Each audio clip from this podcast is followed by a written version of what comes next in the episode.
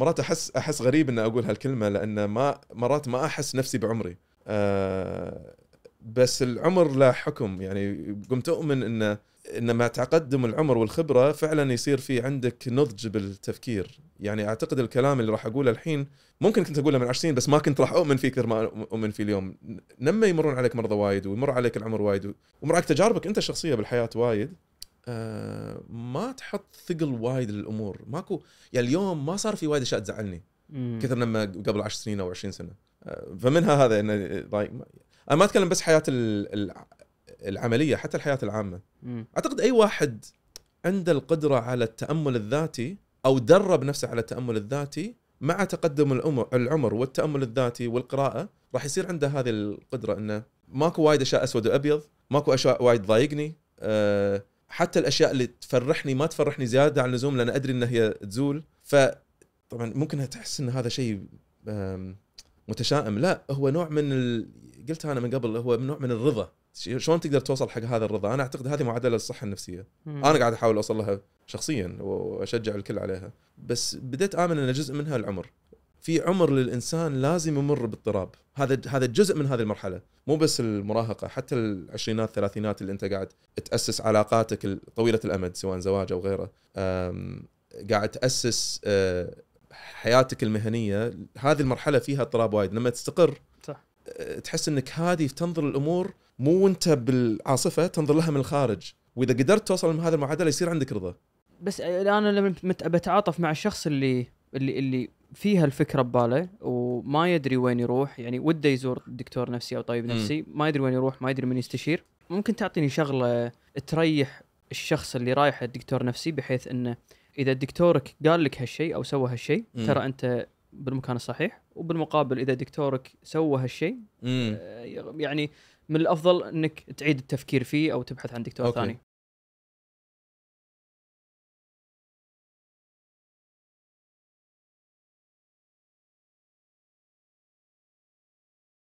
السلام عليكم. أنا محمد الزايد وهذه ديوانيه محفوف. أه، بداية نشكر شركة سمارت لوكس أند هوم الاقفال الذكية لرعايتهم لهذه الحلقة. أه، اليوم كان موضوعنا اجتماعي نفسي. أه، كان موجود معنا الدكتور محمد سويدان. عادة ناخذ المشاكل اللي تتعلق بالأفراد وشلون ممكن تنحل من وجهة نظر الدكتور. ولكن اليوم قلبنا الآية. اليوم حبينا نعرف الدكتور النفسي والأخصائي النفسي شنو التحديات اللي يواجهها شنو الأمور اللي يشوفها؟ إيه، شلون ممكن للدكتور أو الأخصائي النفسي إنه يكسب ثقة المريض اللي قدامه بأنه يطلب منه بأنه يقول له أعمق أسراره؟ إيه، وأيضا حتى كفرد حاب إنه يراجع الدكاترة أو الأخصائيين النفسيين. شلون أنا أعرف الدكتور أو الأخصائي النفسي الزين اللي ممكن أتوجه له؟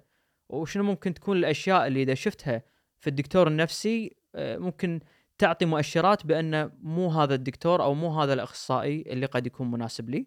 أتمنى تستمتعون بهذه الحلقة. أنا أبي آخذ آه، يمكن شغلتين معاك. آه، يعني قبل لا إحنا نتكلم عن مواضيع تخص الصحة النفسية آه، ودي أستغل وجودك لأنه إحنا مثل ما قلنا هي وح- هذا الموضوع ك كإدراك. علم فيه نوعا ما يمكن جديد على مجتمعنا ما صح. كان ما كان مقبول بهال لهالدرجه قبل فرضا 10 سنين صح زين آه، تذكر قلت لك بالتليفون دكتور اليوم أنا بروح فرضا دكتور عظام آه، أنا أعتقد بان أفضل طريقة أو على الأقل أنا اللي أستعملها بأن أسأل الناس اللي صح. حوالي إنه والله منو إيه. دكتور عظام زين ما أروح له. ال- الدكتور النفسي ولا الاستشاري النفسي ما أعتقد يمكن ليه اليوم في الأريحية بأن الشخص يقول ترى أنا أروح آه، آه بدأ يتغير بس بدأ يتغير بس إيه.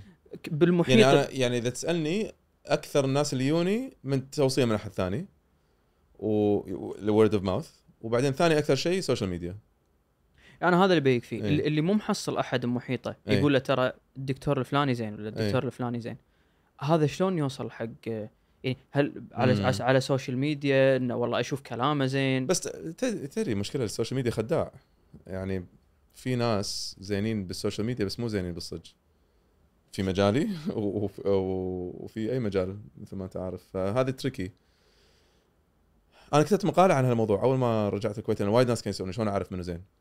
حطيت خمس نقاط شلون تعرف ان الواحد زين. بس أكثرها أكاديمية. يعني يعني تشوف من أي جامعة متخرج تشوف شنو ال board اللي عنده آه شنو كنت بعد حاط. تشوف ال license ماله up to date ولا لا. تشوف عليه مخالفات بالسابق ولا لا. طبعا الكويت ما تقدر تعرف بس دول مثل كندا وأمريكا يعني الحين لو تكتب سي بي اس سي بي اس أو اللي هي كلية الأطباء والجراحين بكندا في شيء اسمه doctor search تحط اسمي يقول لك ال license مالي up to date ولا لا كان علي مخالفات أو انذارات بالسابق ولا لا شنو اللغات اللي أنا أتكلمها شنو المستشفيات اللي أنا مرخص فيها يعد لك كل سنوات تدريبي وشنو تقييمي بكل سنة. مم. وأي دكتور تقدر تلاقي اسمه. عرفت؟ فلازم نوصل حق شيء كذي. الخط الخطوة اللي بعدها. أنا. فرضا لقيت إحنا كل هذا المفروض نسجله حرام. إيه، لا هذا مسجل. هذا مسجل. من؟ من, من بدا من من مسجل؟ هذا إيه مسجل. ما قلت لي. لا لا من السؤال السؤال بس هذا راح يدخل بال... لا ما قلت لي. إيش تأمر عليه؟ تبي نشيله إن شاء- بس ترى بس من السؤال اللي إيه. قبله. لا بس هذه هذه الخطوة الأولى اليوم. إن أنا لأن والله ما كنت قاعد لأن شوف لا- لا- لا- لما أد... لما أدري مسجل أحاول أتكلم عربي أكثر. يعني قاعد اخذ واحد راحتي بالإنجليزي لا لا لا إيه. تحاتي لا تحاتي آه، أنا مت- متبع معاك موضوع إيه. الإنجليزي إيه بس نفرض هذه الخطوة الأولى الشخص خلصها قدر بطريقة أو. بأخرى قدر يبحث عن والله جامعته الجامعة الفلانية. آه، فرضا عنده خبرة معينة أنا أشوفها مناسبة مم.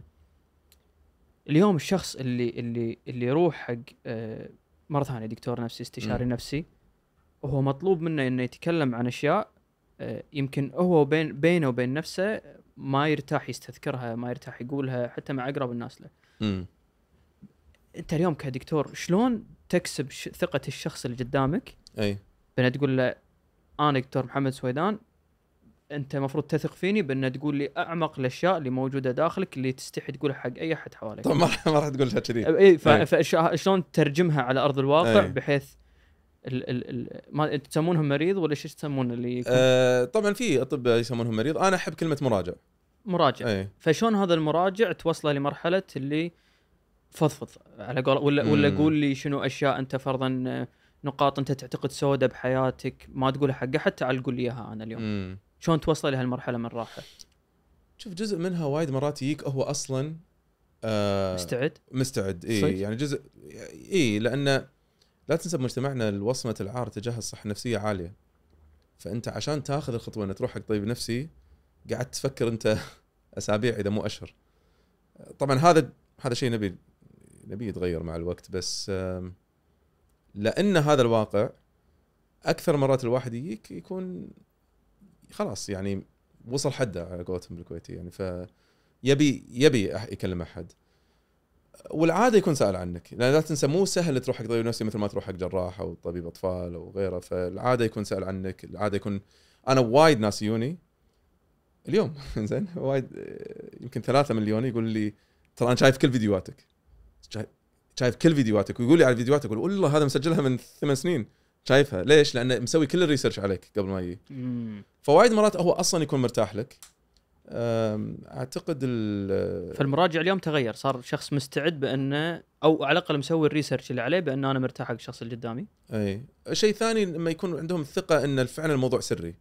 وايد ناس يسألون أول ما يدخلون هل الكلام يطلع؟ هل لازم أنت تعطي report حق الحكومة؟ هل ولما تعطيني الجواب لا. وايد ناس هم أصلا سائلين قبل يعني شنو مدى السرية؟ طبعا ما أعتقد في بالدنيا بأي علاقة تقدر تحصل سرية كثر مع طبيب وبالذات مع طبيب نفسي إيش دعوة؟ إي لأن أنت تحت قسم إن ما تتكلم في حالة المراجع هذا لأي أحد. إلا بإذنه أو إذنها آه، أو إذا حياة الشخص نفسه أو شخص آخر بخطر ولازم تفشي عن معلومة معينة وهذه نادر ما تصير. ف ماكو وظائف وايد أنت تحت قسم ومو بس تحت قسم أنت وظيفتك تعتمد على هذا الشيء فأنت غير القسم أنت كطبيب راح تحافظ على السرية لأن تدري أن سمعتك ومهنتك يعني مرتبطة بهذا الشيء بشكل مباشر. فوايد مرات لما أنسأل شنو أكثر الأشياء متعبة بتخصصك هل تتأثر بمشاعر الآخرين وهذا هذا جزء منها. بس جزء آخر كمية الأسرار اللي اللي- محتفظ فيهم انت اي يعني أنا زوجتي تسميني التجوري آه، ف مرة أول مرة قالت قلت لها ليش؟ تقول لأن لأن فعلا ما أتكلم. مو مدح من نفسي بس مو أعتقد كل زملائي كذي اللي هم بالطب النفسي ما ما أتكلم. حتى مع زوجتي ما أتكلم. تصير مواقف غريبة مرات. يعني أذكر مرة آه، واحدة اتصلت على العيادة وحو ح... يعني كان أول أيام العيادة للحين ما كان كنت عيادة صغيرة وبس أنا. وما كان في call center وهذا في- في reception وبس. reception قالت لي أقدر أحولك على في واحدة متصلة؟ يعني ما نعرف شلون نتصرف معاها مع اني مدربهم قالت ما فتكلمني هذه يقول لي أختي عندكم وأبي أعرف شنو دواها و... قلت لها ما أقدر أقول لك. تقول لا أختي فلانة الفلانية جايتك أمس.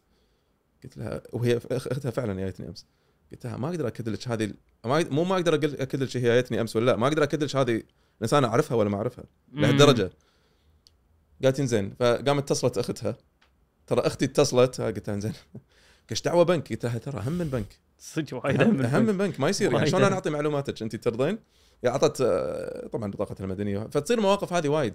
واحد اللي تصير معاي بالكويت إن آه، تعرف الكويت صغيرة؟ فمثلا أكون بالافنوز ولا أي مكان وأشوف أحد كان شافني بالعيادة. ما سلم. مرات يجون العيادة بعدين يزعلون يقول دكتور أنت لما شفتني ما سلمت. أقول له أنا عندي رول قانون. ما أسلم أنطر أحد يسلم علي عشان ما أحرج أحد لو لأن أدري إنه في وصمة عار تمام؟ فما ابي أحد يضطر يفسر أنا شلون أعرف الدكتور محمد. طبعا في مليون تفسير لأن الكويت صغيرة ويصير حق ولد عمي يصير عرفت أعرفه صادفته بمكان. بس بحط هذا الكره بملعبك إذا أنت جيت سلمت علي راح أسلم. بس إذا ما سلمت علي راح أسوي نفسي ما أعرفك. وإذا سلمت علي واحد سألني شلون تعرفه راح أقول له أعرفه بس ما راح أقول إنه مراجع عندي. في أخلاقيات ثانية تتبعها غير إن لما أصادفك ما سلم عليك؟ يعني تخص الدكاترة النفسيين؟ على فكرة هذا مو من الأخلاقيات هذا شيء أنا أسويه إيه،؟ أقصد- بس الأخلاقيات يمكن- نحافظ على السرية اي يمكن ما لقيت مفردة أحسن إيه. منها بس إن أشياء معينة انت تسويها اللي يعني في أشياء ثانية ش- إيه. نسوي يعني لا بس أكثر شيء محافظة على السرية لا لا بس أقصد هذا السالفة السالفة اللي إيه. تسويها إن إذا شفت أحد صادفه ما تسلم عليه إيه في في شيء شيء غير- مشابه إيه. أم، يعني يمكن أعتقد هذا أوضح شيء بالمجتمع أه، شيء ثاني إذا مرات أحد سلم علي انه أضطر ما خلينا نقول كذبة بيضة اذا أحد قال لي أوه شلون تعرفه إيه فلازم تقول يعني ما ابي إلا إذا هو قال أنا راجع عنده تصدق إن اليوم صار آه الناس مستعدين يقولون أذكر مرة صارت معاي أنا هذه حسيت فيها شخصيا يعني إن تغير مو؟ إيه يعني فجاه فجأة من بعد كوفيد إي إيه الثلاثة أو أربعة أنا أعرفهم. قاموا يقولون. إي بس ما ما قام ما قام يقول إنه ترى أنا بديت أراجع. لا قام يقول لك يا من زمان أروح أصلاً من, أي. من قبل من قبل كوفيد بس الحين صار عنده إنه ما في مشكلة. تعرف ليش؟ لأن بكوفيد زادت آه، نسب الاكتئاب والقلق عالميا. فالناس آه، صار يعني صار بالنسبة لهم عادي. هو المفروض يكون عادي صراحة. خلينا نفكر فيها علميا. يعني أنت لما تراجع حق أي عضو بالجسم آه، يعني حق النساء نساء ولادة أوكي. واحدة تستحي تقول والله رحت حق طبيبتي مالت الولادة؟ وهي حامل ما راح تستحي أو أحد من الشباب سأل والله أنا جتني آه، صار عندي إصابة ملاعب. منو يعرف طبيب عظام زين؟ ما حد راح يستحي يقول "أوه، أنا ترى رحت حق فلان ساعدني. زين العظام عضو بالجسم الجلد عضو بالجسم ال- نساء ولادة القلب ال- زين ليش المخ غير؟ مو بس ليش المخ غير ليش المخ مو أهم؟ هو المخ فعلا أهم. يعني هو أهم عضو بلا شك آه، يتحكم كل الجسم. ياخذ 25% بال- من طاقة الجسم يوميا وفي خمس وظائف رئيسية. العضو الوحيد اللي فيه ثلاث تخصصات تهتم فيه. العادة كل عضو فيه تخصصين آه، تخصص باطني وتخصص جراحي. يعني مثلا قلب في طبيب قلب جراح قلب. آه، أي شيء أي شيء بالجسم. جهاز هضمي في طبيب جهاز هضمي وفي جراح يعني عام أو جراح جهاز هضمي. إلا المخ في ثلاث تخصصات. في جراحة مخ في طب نفسي وفي طب مخ وأعصاب من كثر ما هو معقد. فإذا هذا ال...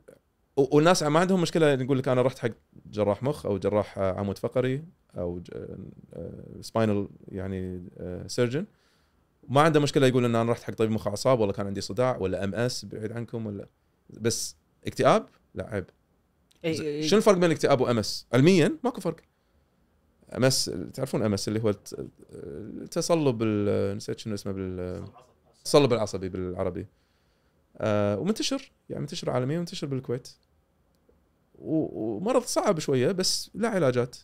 زين شو الفرق بينه وبين الاكتئاب؟ ترى هذا خلل بالمخ وهذا خلل بالمخ. ماكو أي فرق بينهم. هذا بالحركة وهذا بالمشاعر.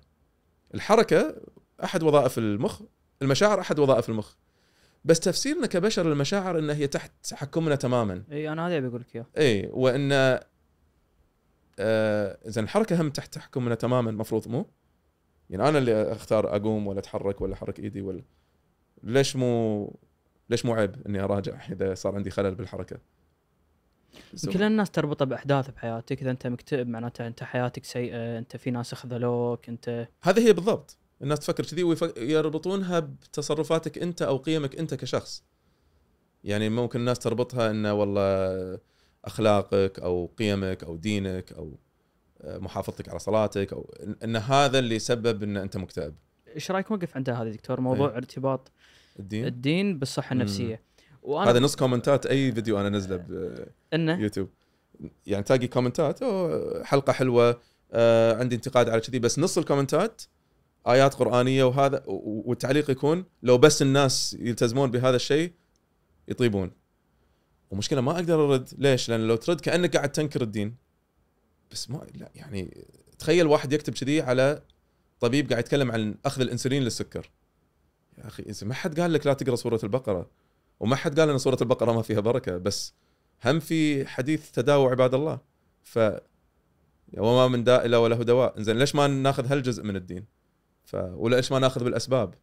بس سبحان الله مع الطب النفسي غير دائما النظرة غير. إيه، لأن حتى ل أصغر الأشياء اللي تكرر وايد مرات بحياتك. آه، اللي دائما يكون ردة فعل الشخص اللي قاعد يواسيك بأنه الصبر مم. ولا شوف فر- فرضا إحنا اليوم نمر بأحداث إنه شلون أنت تزعل إي وشوف أحداث ببلد ثانية قاعد نعم. تصير وناس قاعد يقتلون و... ابي أبي هذا ال شلون انه ما تزعل قصدك إنه- إيه، أقصد إيه. شلون يعني أنت أحمد ربك ان انت بالوضع اللي أنت فيه إيه. يعني هذه دائما أحمد ربك إيه. غي- غيرك اسوء أص- يعني نقول موضوع الصبر يمكن هذا شيء ثاني بس موضوع المقارنات بان دائما. في غيرك بوضع اسوء ولا شوف فلان وضع اسوء أحمد ربك أنت أحسن مم. هذه ربينا معاها هالكلمة مم. من منظورك آه، شيء المفروض يتغير ولا إيه يعني أنا أردها لشيء آه، لنظرة أنا أطبقها على وايد أشياء بحياتي يمكن جزء منها التدريب جزء منها العمر آه، بس كل ما تمر علي سنة من الحياة كل ما أشوف الحياة برمادي واللون الأسود والأبيض يختفي. شنو قصدي؟ آه، ما قمت أحب المسميات وما قمت أحب كلمة صح أو غلط أو سيء أو لأن اكتشفت إن أكثر الأشياء بالحياة رمادي أكثر. طبعا في أشياء واضح انها هي غلط. القتل غلط. السرقة غلط. أوكي بس أنا أتكلم عن خلينا نقول 99% من الأشياء بالدنيا هي مو صح أو غلط هي بالنص. آه ويعتمد على الموقف ويعتمد على ال- بالإنجليزي نقول context الحالة اللي أنت فيها. فالحين لما أنت لما واحد يقول أحمد ربك إن أحمد ربي إن أنا حالتي أحسن من غيري لا تتناقض مع إن أحاول أحل المشكلة اللي عندي. ليش ليش أحمد ربك ولا تتصرف؟ لا ليش ما أحمد ربي على النعم اللي أنا فيها وأحاول أحل المشكلة المشكلة اللي عندي. ف صرت وايد حذر بحياتي بشكل عام من إنه يكون شيء ضد شيء. لأن العاده بالإنجليزي يكون مصطلح it's false dichotomy هو هو مقارنة كاذبة. لا. يجب أن لا توجد. يعني ف... مجالكم بعد الرمادي مليان رمادي ولا؟ كل الرماد يعني تكلمت ذاك اليوم مع طلبة الزمالة على هالموضوع. يعني واحدة من الأشياء اللي إحنا نحاول ننميها بنفسنا كأطباء نفسيين ومعالجين نفسيين حق إخواننا اللي هو العلم نفس القدرة على عدم الحكم على الآخر. Lack of judgment على الآخر. ليش؟ لأن شنو شنو اللي يميز علاقة الطبيب النفسي أو المعالج النفسي مع المراجع؟ ثلاث أشياء. السرية التامة العلاقة من طرف واحد. يعني أنا لازم أخدمه وأنتبه على مشاعره هذا وهو مو لازم يهتم فيني فهذه مو موجودة بالعلاقات يعني تسمع أنا فضفض أقط اللي عليك؟ وأنت مو مو- لازم تهتم شنو قاعد يصير فيني. أريح شيء في الدنيا؟ بالضبط وهذا جزء من العلاج إن أنت مو لازم أنت أي شخص آخر بحياتك حتى لو هو عزيز عليك لازم تفكر بمشاعره. صح. بس طبيبك ما لازم تفكر. خلاص هو يتحمل. إي يعني يا إن أنت يعني هذه وظيفته. فهو لازم هو شلون يتحمل مالك شغل في طرق طبعا. بس آه عندك أنت طرق؟ آه اي ودي أكيد أسمعهم بس بعدين بس ال ال والشيء الثالث إنه ما تحكم على الآخرين. آه هذه من أصعب الأشياء اللي توصل شلون ما. تحكم على الآخرين قصدك؟ يعني مهما هو يقول لك ممكن شيء يخالف اللي أنت تربيت عليه. يخالف مبدأ أنت عندك إياه يخالف آه، قيم أنت تتبناها سواء دينيا أو ثقافيا أو أو شخصيا. آه، ما يصير عندك حكم عليه ظاهريا هذا الأهم. ومع الوقت حتى داخليا يبدي يصير ما عندك حكم عليه. زين شلون مع الوقت؟ جزء منها يت- يعني أعتقد الح- يعني ذاك اليوم حسبتها بهل أعتقد خلال ال- ال- أكيد الحين شفت أكثر من 10000 مراجع أكيد. ما شاء الله بس كم وصلوا؟ ما ما أدري بالضبط. أك- 10000 مراجع أعتقد أي طبيب يوصل نفس المرحلة اللي أنا فيها الحين يكون شاف تقريبا 10000 مراجعة بحياته. لا لا اي أي طبيب يعني ممارس يشتغل أربع خمسة أيام بالأسبوع آه، من كلية الطب إلى السن اللي أنا فيها الحين ماني قايل. لأن شكلي أصغر. الحمد لله. آه، راح يكون شاف 10000 مراجعة وأكثر. عرفت؟ ف آه، مع مع لما تسمع القصص وتسمع ال... وتكتشف إنه ماكو صح أو غلط دائما يبدي ال... ال... الإحساس بالحكم وهذا الأسود وأبيض عندك شوي شوي يختفي. هل هذه هي حكمة؟ هل هي تجربة؟ هل ما يصير أنا أقول عن نفسي حكيم ولكن أعتقد هي الخبرة بالحياة والخبرة بال... بالعمل بالمجال اللي إحنا نعمل فيه تكتشف إن أنا منو أنا عشان أحكم على الآخرين؟ ما أنا أنا ما أعرف حياتهم ما أعرف شنو اللي قاعد يدور يدور ببالهم يوم عن يوم أكتشف هذا الشيء أكثر إن الظاهر غير الباطن واللي مر فيه الشخص أنا ما أقدر أتخيله لين ما هو يقول لي وحتى إذا قال لي ما أقدر أتخيل شلون هو شنو اللي هو مر فيه. فإذا منو أنا عشان أحكم على تصرفاته ولا اللي مر فيه بحياته ولا هو شلون يفكر ولا غيروا فيك أشياء ثانية ال 10000 هذول اللي شفتهم؟ تف- هذه أكبر شيء. لما- أكبر إيه. شيء ان إن ال- ما قمت تحكم. ما أقدر أقول يعني بالنهاية أنا بشر أوكي؟ آه بس إي أنا يعني محمد اليوم مو محمد اللي من 15 سنة من ناحية نظرته للآخرين وقدرته على تفهم وتقبل الآخر. مم. آه، أنا كنت أحس إن أنا دائما كان عندي تقبل وتفهم بس اليوم اكتشفت إنه لا آه، يعني ما كان عندي كثر اليوم. آه، وأعتقد المراجع يحس فيها. مو بس معاي بس مع اي طبيب نفسي متمكن يحس إنه وهذا اللي يخليه يفتح هذا كان بداية سؤالنا صح؟ إنه شلون تخلي ال- المراجع يحسون فيها؟ في ما بيقول مثل هالة بس في في شيء يحس فيه المراجع إن أنت ما تحكم عليه. بين بتعابير وجهك بال بلغة جسدك انه ممكن يقول هو شيء حق أحد الثاني ينصدم أو يحكم عليه أو يعني ينعفس وجهه وإحنا أوكي كمل. بس ميخا أنت إيه. عقب 10000 تنصدم اليوم؟ ولا نادر. صار من نوادر؟ نادر. نادر صراحة. شفت أغلب الأشياء أو سمعت أغلب الأشياء. بالضبط. إيه. ال- نادر ما انصدم فعلا. ومناعتك إيه، أدري هذا السؤال وايد يتكرر بس أنا إيه. يهمني لأن صدق ما أدري شلون تسوون اللي تسوونه. إيه. يعني ساعات واحد يقعد مع صديق ولا زوج ولا زوجة ويصير في أنا خلاص أنا سمعت وايد سوالف فيها هم ومشاكل ما. أقدر. تصير فينا. اي فأنت مروا عليك 10000 مم. هي مناعة ولا تتعب زيادة مع الوقت ولا؟ لا أنت تتعلم مهارات. آه شلون أهم مهارة فيهم هو مو مهارة هو نوع من آه هو فهم الذات. فواحدة من الأشياء اللي يسوونها ببرامج التدريب الطب النفسي هو إن أنت تمر بعلاجك أنت النفسي حتى إذا أنت ما عندك مرض. وهذا سويتها. يعني لما كنت آه، طالب زمالة بتورونتو يعني شنو الرحلة الدراسية بالطب النفسي؟ تخلص كلية الطب أول فدرست أنا طب وجراحة تخلص طب, وجراحة عامة. وبعدين تسوي سنة امتياز فهذه ثمان سنين سبع سنين كلية طب سنة امتياز هذه ثمان سنين. فهذا عندك الام دي أو بكالوريوس الطب والجراحه بعدها تدخل طب نفسي زمالة خمس سنين. هذا عشان تصير أنت طبيب نفسي مبتدئ خمس سنين بعد الثمان سنين هذه اللي هي 13 سنة بعد الثانوية. آه بعدها ممكن تسوي تخصص دقيق. انت خلال هذه الخمس سنين اللي هي زماله طب نفسي يعتمد على الدولة. بأمريكا أربع سنين كندا خمس سنين أكو دول يعني بس بين أربع إلى خمس سنين.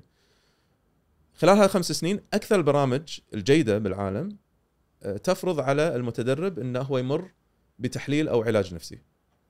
ما يسألونك أنت عندك شيء ولا لا. مو مهم أنت عندك شيء ولا. لا. أنت هذا عشان تفهم نفسك أكثر.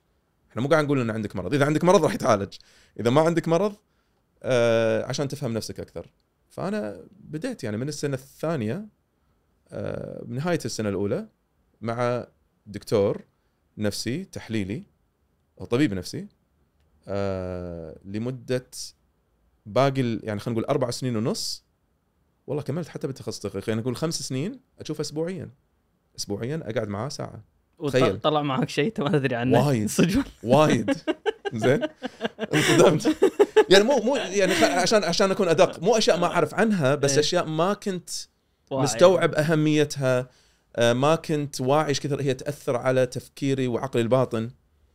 آه، ف يعني ما راح أتكلم عن كل شيء. بس مثلا أقدر أتكلم عن شغلة لأن هي معروفة عن حياتي الناس اللي يعرفوني أو يتابعوني يعرفون إني تقريبا نص حياتي عشت بالغرب والحين نص حياتي عشت بالشرق الأوسط.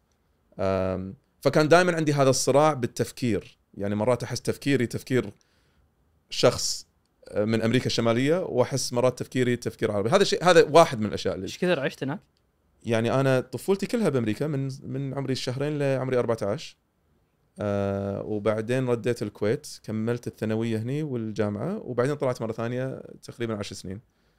ف يعني إلى اليوم عشت شو أكثر من نص حياتي بين أمريكا وكندا. على بس, مراحل. بس كان يأثر عليك كشعور شعور انتماء ولا على على اصعده وايد يعني بس اللي هو آه، يعني إذا بحطها بسؤال وايد عام وفلسفي من أنا؟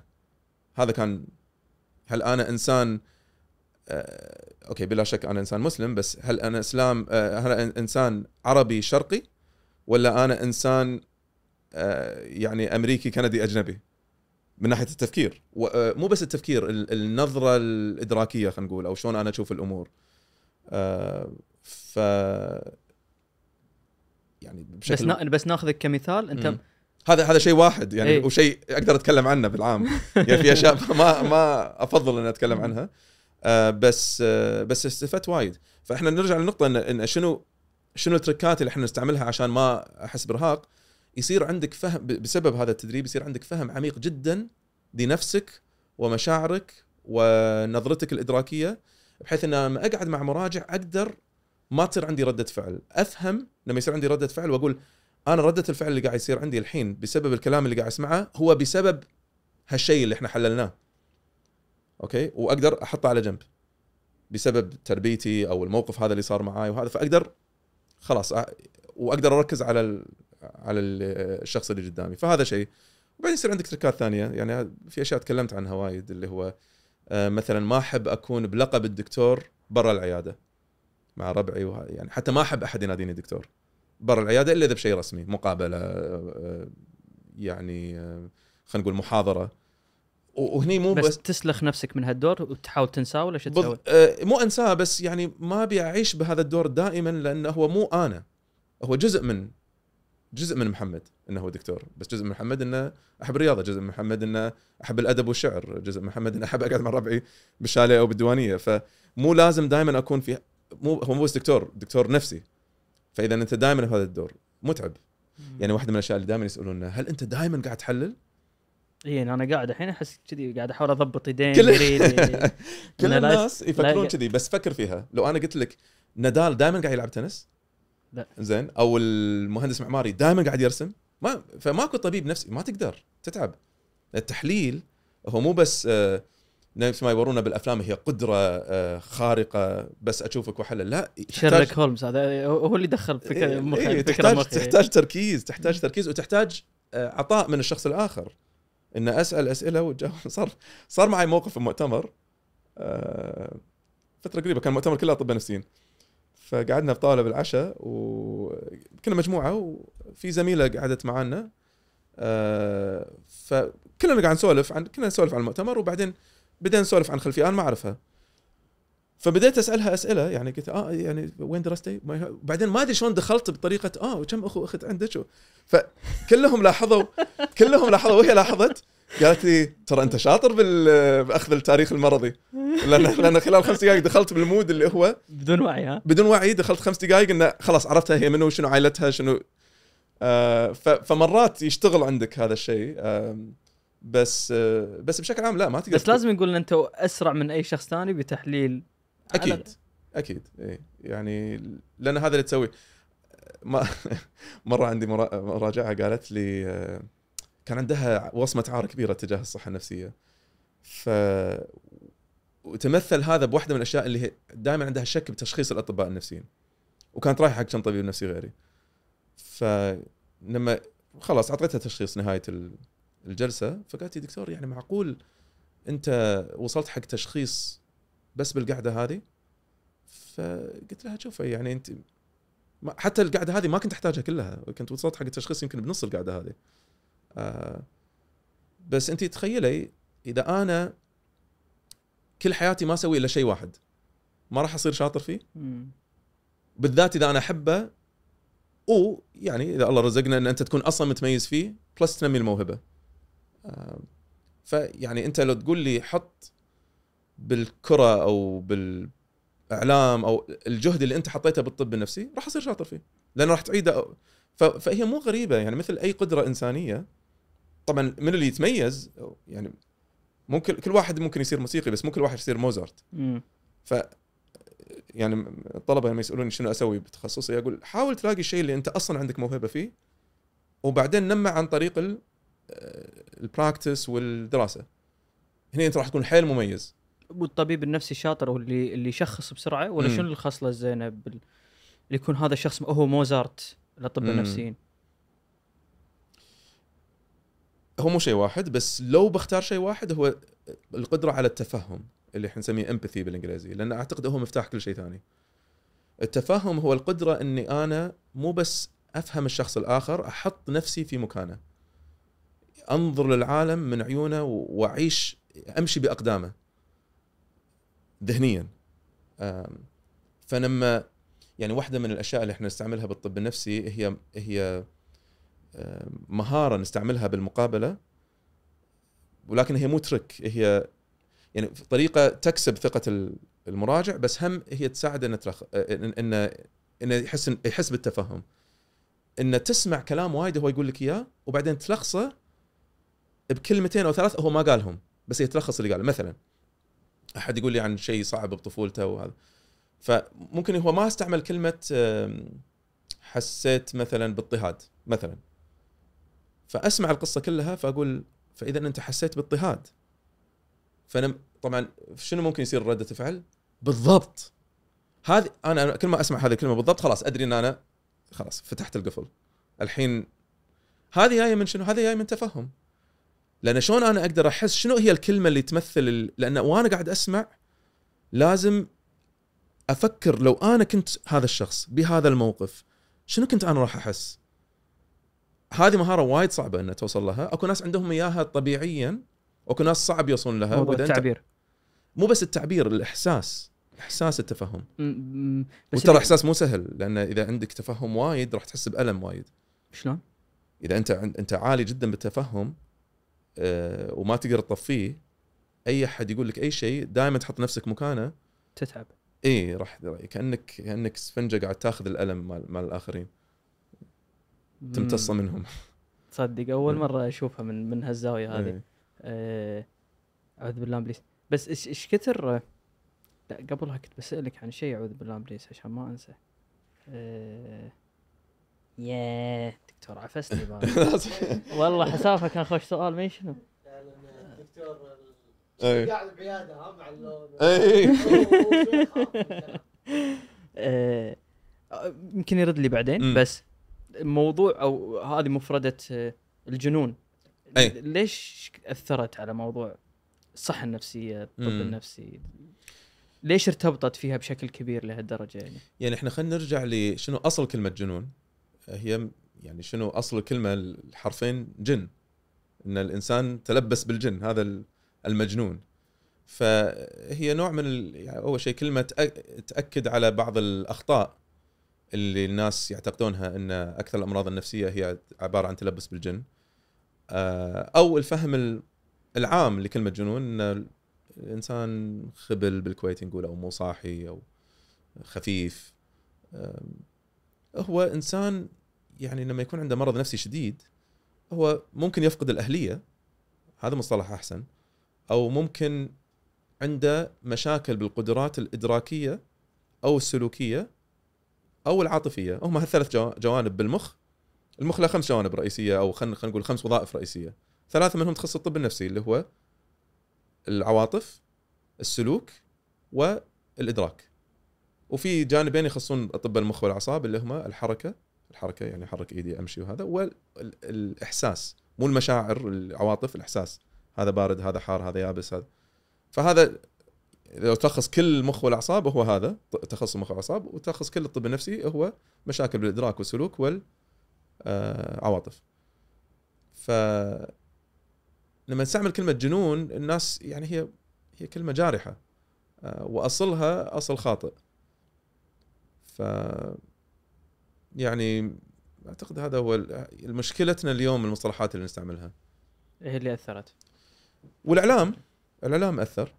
آه عندنا يعني ولا لا لا مكان؟ عالميا عالميا الإعلام يعني لمدة طويلة كان آه، النظرة تجاه الطب النفسي تجاه المرضى النفسيين تجاه الأطباء النفسيين نظرة وايد آه، فيها نوع من الاستصغار أو ال يعني الضحك أو الكوميديا.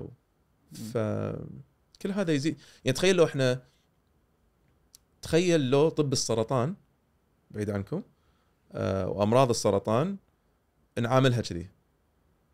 تخيل لو واحد عنده سرطان يعني إحنا مثلا حتى بالإنجليزي مو بس بالعربي بالإنجليزي للأسف الناس يقولون عن شخص عنده مرض فصام سكيزوفرينيا بالإنجليزي schizophrenic that schizophrenic that schizophrenic man هذا الرجل الفصامي إذا تبي تترجمها. موضوع اللقب الحين مرة إيه. ثانية. فتخيل لو إحنا لو أحد فيه سرطان تقول هذا الرجل السرطاني. أو هذا الر- الرجل السكري أو هذا الرجل اللي عنده داء يعني النقرس أو يعني تعريف الشخص كله بمرضه. هذا اللي قاعد يصير بالطب النفسي اليوم. أو أو خلينا نقول مو بالطب النفسي هذا اللي قاعد يصير بال- بالمجتمع اليوم لما ينظر للأمراض النفسية. آه وهذا شيء لازم يتغير. شلون راح يتغير؟ يتغير بالإعلام والتعليم. مثل وايد أشياء يعني شلون وايد وايد من الأشياء العامة وال norms ال- ال- في مجتمعنا ال norms اللي هي الأشياء اللي ناخذها كمسلمات مجتمعنا تتغير بالإعلام والتعليم. وتعليم من الصغر مو يعني تعليم بالمدارس أنا أتكلم. بس هذا اللي غير يعني إحنا مثلا نسولف إنه صار في إدراك وايد أكبر. هذا اللي غير ولا بالنسبة لك في حادثة ثانية صار شيء معين اللي سرع آه، موضوع لا؟ أعتقد هو هذا اللي غير. يعني اللي غير عالميا نفس الشيء الإعلام له تأثير كبير. آه، والإعلام مو بس يعني بالتلفزيون والف- والفيلم يعني حتى بالبودكاست حتى بالايفنتات حتى بالمحاضرات العامة حتى بالماراثونات حتى يعني كان في حركة بالكويت بالعالم العربي عالميا تجاه التوعية بالصحة النفسية مهمة جدا. وإحنا تدربونا لما كنا نتدرب كأطباء نفسيين ان لا تنسون ان جزء كبير من دوركم مو بس علاج المرضى والأبحاث والتدريس جزء كبير من دوركم الدخول بالمجتمع ال- الحديث بكل أنواع الميديا إنك توعي لأن إحنا تخصصنا متأخر عن تخصصات أخرى بوعي الناس. فإذا أنت جزء من دو... كانوا يدربونا على كلام إن جزء من دورك هو دور مجتمعي. لا تنسى هذا الدور. لما يجي يوم من الأيام خلاص يصير هو مثل طب القلب أو السكر تعرف شلون دائما في إيه. دكتور العائلة؟ يعني اي عندك بالعائلة دكتور بطنك يعورك دقيت عليه. أنت لا يكون تاخذ هالدور هذا؟ يعني أه شوف انه من صوب أهل أبوي إيه. لأن أنا الطبيب الوحيد. يعني الجيل اللي فوقي ما في في أطباء أسنان اثنين بس. لا بس أنا أتكلم عن أشياء نفسية يعني لا أنا أتكلم عن كل شيء. ب- ب- بصوب أهل أبوي. كل شيء ها؟ يعني حرارة. طبعا شنو أسوي؟ يعني في أشياء بالطب العام أعرفها لأن درست طب وجراحة آه، ولأني أقرأ أول بأول يعني حتى بخارج تخصصي. فأقدر أوجه ولأن حكم يعني دراستي ف يعني أكثر الناس بأكثر التخصصات كانوا زملائي يوم من الأيام بكليه الطب. فأقدر أعرف منه أسأل أو أعرف منه أحول عليه. بس آه. شيء شيء يخص الصحه النفسيه يعني هل هذا بالنسبة لك خط أحمر؟ أنا أصلا ما أروح هناك إذا حد سألني عنه. أه قصدك كأ- مثلا زوارة ولا قاعدة عامة إيه ولا إيه؟ إيه؟ كأصدقاء إيه لا لا اجاوب اجاوب عادي. إيه، اجاوب بس ما راح أسوي جلسة كاملة. عرفت؟ إذا أول شيء إذا الشخص حيل كلوس وأحس إنه في ما بيقول تضارب مصا- مصالح بس ما راح أقدر ما أقدر راح أكون حيادي احوله على زميل وسويتها من قبل. إذا أحد يعني حيل قريب كصديق أو كأهل أخلي أحد الزملاء اللي أثق فيه يشوفهم. مرات يزعلون يقول ليش ابيك انت تشوف اي بس أنا ما راح أقدر أخدمك أو أخدمك بالطريقة اللي أنتم متوقعين. ليش؟ لأنه عشان يعني أي طبيب هذا ترى بالذات بالجراحة يعني ليش الجراح ما يقدر يسوي عملية على أمه ولا أبوه؟ لأن أنت القرارات اللي تأخذها كجراح لازم تكون مج... يعني ما بقول مجردة من الشعر مشاعر تماما لأن أنت بالنهاية عندك مشاعر تجاه المريض وتبي ينجو وتبي يتحسن وهذا بس لازم يكون ما في مشاعر لدرجة إنه تغلب على القرار نفسه. بالضبط. آه فالشيء ينطبق بكل تخصصات الطب بما فيه الطب النفسي. واحيانا لا إذا الشخص مو حيل قريب أعرفه معرفه لا ممكن أشوفه. تأخذه. إيه. انت انت ما شاء الله الحين موضوع الصحة النفسية قاعد ينتشر آه، بشكل إيجابي. بس تدري إن عليكم واحدة من أكبر الانتقادات يعني. إن إيش ماله يعني أنا قاعد ساعة معاك أفضفض لك مم. آه، 50 40 دينار بوجهة نظرك؟ ت- تكلمت عن هذا الشيء آه، من فترة قريبة يعني.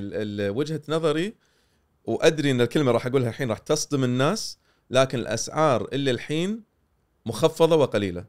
مفروض تكون وايد أكثر من كذي. تمام؟ طبعا الناس راح يسمعون هالكلام وراح يقولون إيش في هذا طمعان بفلوس ولا بس؟ ابدا مو هذا السبب اللي قاعد أقول هالكلام.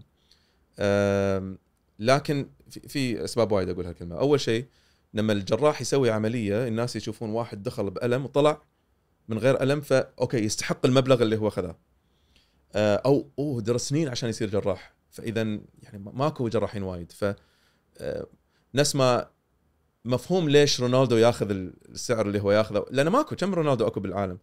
طبعا جراحين أكثر وطب نفسيين أكثر بس تل يعني مقارنة باي وظيفة أخرى أقل آه، قليلين. ف آه، ودرسوا وايد وحطوا وايد مجهود. فإذا طبيعة آه، العالم والبشرية إن الشخص اللي حط مجهود وايد لازم يعني يكون في أجر مقابل هذا المجهود. فالمجهود اللي الواحد حطه عشان يوصل إن أنا أقدر أقعد 40 دقيقة وأحل مشكلة ولا أختار دواء ولا أسوي علاج سلوكي مو سهل. مثل ما ذكرت من ساعه أقل شيء أقل شيء 13 سنة بعد الثانوية. ما شاء الله. عشان أنت تبدي. وأنت طول هالوقت ربعك توظفوا وقاعد يدخلون وأنت للحين. فالطب دخله عالي بكل التخصصات الطب دخله عالي ولكن دخل مؤجل جدا مقارنة بالتخصصات الأخرى. امم فهذا شيء. الشيء الثاني إذا إحنا نقارن الطب النفسي مع أي تخصص آخر بالكويت وبرا الكويت هو من أقل الدخل مع إنه هو نفس سنين الدراسة. بس ليش؟ لأنه ما في عمليات ما في حقن ما في يعني ف هو ال- الأجر مقابل عدد الساعات هو نسميه time-based specialty تخصص مبني على الوقت اللي أنت تقضيه مع المراجع. لكن المعادله هذه نفس ما ما في فهم على الأمراض النفسية ما في فهم إن هذا الوقت هو علاج. أعطيك مثال. يمكن يشطح الموضوع بس راح أرجع لموضوع الأسعار لأن عندي كم رد ثاني على الأسعار. مرة كان عندي آه، مراجع مع أمه. والمراجع كان فوق ال 18 فأقدر أشوفه بروحه بس هو قال لي أبي أبي أمي تدخل معي. آه، يصير؟ ما يأثر يعني على العلاج أنا أنا العادة ما أحبها. دائما أقول لهم أبي أبدي مع مراجع بروحه وبعدين بنص وقت الموعد راح أنا انتظرينا مثلا الأب أو الأم أو الزوجة بال waiting room وبعدين ندش عشان لو في شيء خاص. هذا قال لا أمي تعرف كل شيء. أبيها تكون موجودة قلت خلاص أحترم رأيك فقعدت أول ما بديت قعدت أسولف معاه أه، كم عمرك؟ إحنا عندنا شيء نمشي فيه ومرات نكسر ها كم عمرك؟ وين تدرس؟ أه، شنو كم عدد إخوانك اخواتك؟ أوكي عندك أمراض طبية ولا لا؟ وأنا أشوف الأم تفرق بمكانها ليش؟ لأن هي أدري شنو قاعد يدور بالها عندنا 40 دقيقة مع الدكتور محمد ناطرين ست أشهر على هالموعد آه ليش مو قاعد يدخل الموضوع اللي إحنا جايين عشانه زين فقالت لي وأنا قاعد أسولف معاه قاعد تقول لي دكتور بس أبي أقول لك على وأنا أشر لها. زين. اي فقلت له شنو هواياتك؟ فقام يقول لي عن هواياته واشوفها تفرق يعني قاعد 40 يضيع. دينار دكتور. إيه قاعد يضيع. إيه. قاعد تحسب الدقيقة. فقامت قامت تتدخل مرة ثانية. فقلت لها ممكن اكلمك برا شوية؟ فقلت لها أنا أدري شنو اللي قاعد يدور ببالك بس انت لازم تفهمين. أنا اللي قاعد أسويه الحين هو جزء من التشخيص. أنا أنا مو بس قاعد أسولف عن الكرة أو الشيء اللي هو مهتم فيه. قاعد أشوف شلون هو قاعد يرد علي قاعد أشوف المفردات اللي عنده قاعد أشوف لغة الجسد عنده قاعد أشوف شلون يطالعني قاعد أشوف شلون يرتب أفكاره. هذا كله جزء من التشخيص. وراح أوصل حق الأعراض اللي هي الاكتئاب وهذا. لا تحاتين. بس أنا أول شيء أبي أكسب ثقته كشخص. أبي اشوفه هو شلون يرد أبي أبي أحدد شنو درجة ذكائه بشكل عام من غير ما أسوي اختبار. أبي كل هذا أنا قاعد أسويه. أنت مو شايفه. أنت عبالك قاعد أسولف. فهذا يرجعني لموضوع الأسعار. وايد ناس يقول لك زين ليش أنا ب 40 دقيقة؟ أنت ما تدري إن عشان أنا أقدر أسوي هذا الشيء كل هذه السنين درستها عشان أنا أقدر لما لما كنا ندرس كان عندنا أي روتيشن أنت قاعد تسوي طب أطف... آه، نفسي أطفال طب نفسي للذهان لامراض المزاج والقلق لكبار السن يعني الإدمان غيره. خلال هذه الفترة كلها نفس ما أنا كنت أروح حق معالج اسبوعيا كان عندنا شيء اسمه interviewing skills course interviewing skills course اللي هي مهاره المقابلة. هذا اسبوعيا. اسبوعيا تقعد أنت مع مجموعة صغيرة من زملائك أربعة العادة أو خمسة والغرفة يكون فيها عيادة وفي جامه والجامه اللي من طرف واحد. قاعدين زملائك والأستاذ ورا الجامه وكل أسبوع نتناوب. كل أسبوع واحد يقابل مريض مريض حقيقي. آه وهم قاعد يطالعونك ويسمعون كل شيء. لما تخلص المقابلة الحين ما يكلمونك على التشخيص ولا شيء. يقعدون ساعة كاملة ينتقدون كل جزء من يقول لك أنت مثلا يكون كاتبين. زملائك كلها. أنت بالدقيقة آه، دقيقتين و40 ثانية قلت المصطلح. لو أنت قايل المصطلح هذا كان أحسن. أوف. أنت لما نزلت عينك طالعت وأنت تكتب ترى هو دمعت عينه أنت ما لاحظت. تخيل أنت قاعد تسوي كذي كل أسبوع 52 أسبوع بس بالسنة. خل نشيل منها إجازات. خلينا نقول 45 أسبوع بالسنة لمدة خمس سنين. شنو المهارة اللي راح تصير عندك بالمقابلة؟ الناس مو شايفين كل هذا لما تتكلم عن السعر. بنفس الوقت الناس مستعدين يدفعون نفس السعر إذا مو أكثر العادة أكثر على مقابلة 45 دقيقة بشيء أساسي من صحتك يأثر على قدراتك الإدراكية وعلاقاتك الزوجية وعلاقاتك بالعمل وهذا. أكثر من هذا السعر في عشر ثواني عشان بوتوكس. ليش؟ عشان يصير شكلي أحلى. أوكي. هذه الأولويات عند الناس. وللأسف التأمين سواء الخاص أو الحكومي ما يغطي الأمراض النفسية.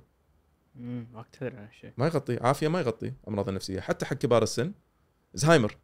يعني في مرض نفسي يعني مثل ما يغطي. عم مستانس تو نقول في وعي وحالة و... فهم الحين طبعا حتى الناس اللي يقولون لي غالي أقول لهم ترى أيامها كنت أشتغل أنا بحكومة وخاص اللي يقول لي غالي أقول تعالي بالحكومة حاضر حاضر. بس يقول لك لا أبيك بالخاص ليش تبي تجيني بالخاص؟ لأن ماكو أحد قاعد يطق على الباب. وأنا قاعد داخل. تعرف للأسف اللي يصير بالمستشفيات. مو مو من المستشفيات ولا من وزارة الصحة بس من تصرفات الناس للأسف. آه، أو المكان مو شرح مو حلو. زين أنت عشان يصير شرح وعشان ما حد يطق على الباب وعشان أحط لك reception هذا هذا كم كلف؟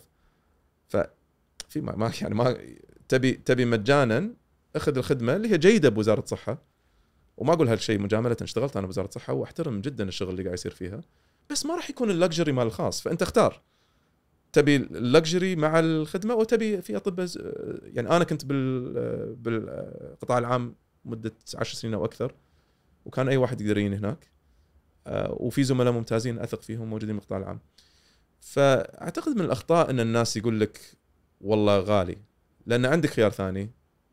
جزء منه هو غالي ال- التأمين ما يغطيه جزء منه غالي أنت مو فاهم إحنا شنو قاعد نسوي. ولذلك أنا بديت الحوار هذا كله على موضوع الغلاء إن الأسعار مخفضة. لأن أنت لو تأخذ سعر جلسة نفسية بالقطاع الخاص بالكويت وتقارنها بجلسة نفسية بالقطاع الخاص بأمريكا من غير تأمين راح يكون وايد أغلى. وايد أغلى إذا مو ثلاث أربع أضعاف بس التأمين اللي هو اللي يفرق. في دول مثل كندا اللي هو ما في خاص. تدري بكندا ممنوع الخاص. آه، مو مثل بريطانيا. بريطانيا أكو قطاع خاص وأكو قطاع عام. يعني تقدر تروح هارلي ستريت بلندن وتشوف أي طبيب. أو تقدر تروح ال NHS إذا أنت طالب أو أو مواطن بريطاني أو مقيم في بريطانيا بشكل يعني قانوني. بكندا لا ما كل خيار واحد. اللي هو ال public health يعني آه، ال- العام القطاع العام. فأنت القطاع العام يشتغل بجودة جدا عالية. شلون كندا وصلوا حق هالمعادلة؟ السويد وصلوا إلى المعادلة. يعني في في دول وصلوا إلى المعادلة. شلون القطاع العام أحسن من الخاص ويغنيك عن الخاص. بعض الدول منعوا الخاص يعني كندا ممنوع الخاص ماكو خاص. أنت طبيب تبي تقدر تبي تفتح عيادة خاصة تقدر تفتح عيادة خاصة. بس منو اللي راح يدفع لك؟ التأمين العام. مم. فأنا إذا عندي عيادة خاصة أنا مأجرها لازم أغطي أجاري من ما أقدر أدفع المراجع. المراجع يعطيني كرته مال المقاطعة اللي إحنا فيها أونتاريو ولا كوبيك ولا غيرها وأنا آخذ الرقم هذا وأنا أدز فاتورة حق ال insurance. ال insurance هو الدولة. وال- والدولة تعوضني عن عن الجلسة هذه. ف ودي نوصل حق. ترى تدري إن عافية محاولة إلى الوصول إلى هذه المعادلة أنا أعتقد أعتقد ه- أعتقد هذه فلسفة عافية وإذا فعلا هذه فلسفة عافية أشجع على هذا الشيء إذا. قدرنا نوصل حق نظام قريب للكندي إن إحنا نقدم الخدمات بالحكومة على مستوى الخاص بس بقدرات الحكومة هذه معادلة فظيعة راح تكون. إيه. أنا كنت متوقع منك إجابة واحدة اللي كانت راح تقنعني بصراحة شنو؟ أه بدل يعني ما بقولها بطريقة إيه. تقل يعني تقلل من شأن الناس بس إيه. بدل حق الأشياء اللي أنت تسمعها. أه كنت قاعد أشوف أه مثال كذي مسلسل تركي قبل فترة واحدة من الشخصيات الرئيسية طبيبة نفسية. امم فهي كانت حاطت لها طبيبة نفسية. أوكي. ما أدري إذا هذا شيء يعني المسلسل ألفه ولا ولا شيء ممكن يصير من لا كثر ممكن يصير. ممكن ممكن الأشياء قلت اللي لك أنا أيام. التدريب. يعني أنا أقول لك إياها اليوم لو أنا حسيت إني قاعد أمر بضغط أو محتاج راح أتواصل مع هذا اللي أنا كنت أشوفه خمس سنين. وراح أكلمه. يعني آه، آه، قلتها مرة بمحاضرة عامة. هذا الشخص يمكن يعرف يمكن أكثر شخص يعرفني بالعالم. عرفت؟ ف إيش رأيك ما أدري إذا تقاعد الحين ولا لا. هذا الكندي؟ اي لازم أشوفه صدق لازم أسأل عنه ذكرتني. ناخذ بريك نصب لك. شاي؟ مشكور. ان تقول لا؟ يعني أقول شوف هذا مزيج بين سؤالين. هذا مزيج بين سؤالين انه شلون أشجع الشخص إنه يروح ومن الشخص اللي يحتاج. من الشخص اللي يحتاج اذا اعطيك تعريف علمي. هو أي شخص عنده مشاكل بالإدراك أو السلوك أو المشاعر تأثر على القدرات الأكاديمية أو الاجتماعية أو الوظيفية. هذا الشخص اللي يحتاج يراجع الطبيب النفسي كتعريف عام. بالكويتي شنو؟ بالكويتي آه أي شخص بدأ يوصل عنده مشاكل تعرقل حياته. أوكي؟ مشاكل نفسية تعرقل حياته آه شنو يعني تعرقل حياته يعني مو قادر يكون إنسان اجتماعي مو قادر يدرس مو قادر يؤدي بوظيفته. هذا شخص يحتاج يروح. زين السؤال الثاني شلون تقنع شخص هو رافض يعتمد؟ في بعض الأمراض النفسية مثل الفصام وثنائي القطب وهذا حل تركي أحد الأعراض اللي فيها عدم الاستبصار للحالة. مو ينكر في فرق بين ينكر. ما يشوفها عدم الاستبصار ما ي... يعني ما يستوعب إنه فيه. وهذه أحد الأعراض. يعني هذه نقطة فلسفيا وايد صعب فهمها بس لما تستوعبها فعلا فإذا لأنه هو فقد الأهلية. هذا المرضين النفسيين اللي عادة يصير فيهم فقدان الأهلية ثنائي القطب وال- والفصام. فلما الواحد يوصل كذي ماكو حل. الحل الوحيد إن أنا أصير أهليته. أنا قصدي الأهل أو الطبيب. فأغصبه على العلاج. وانت عشان تفهم الاهل هالم... يعني مرات يوصل لدرجة إنه لازم تنادي الشرطة عشان يودونه المستشفى. زين راح يكرهني راح زين شو تسوي؟ هو الحين فقد الأهلية. هو ما يدري شنو قاعد يسوي. هو مو تحت وعيه الكامل. وهذا وهذا وهذا فقدانه لوعيه الكامل. هو أحد أعراض مرضه. كأنك تقول أحد عنده كوفيد لا تكح. ما الكحه أحد أعراض الكوفيد. شلون شنو يعني لا تكح؟ عدم الاستبصار هو أحد أعراض الفصام. شلون تقول له أبيك تفهم إنك لازم تروح؟ ما راح يفهم هذا أحد أعراض المرض.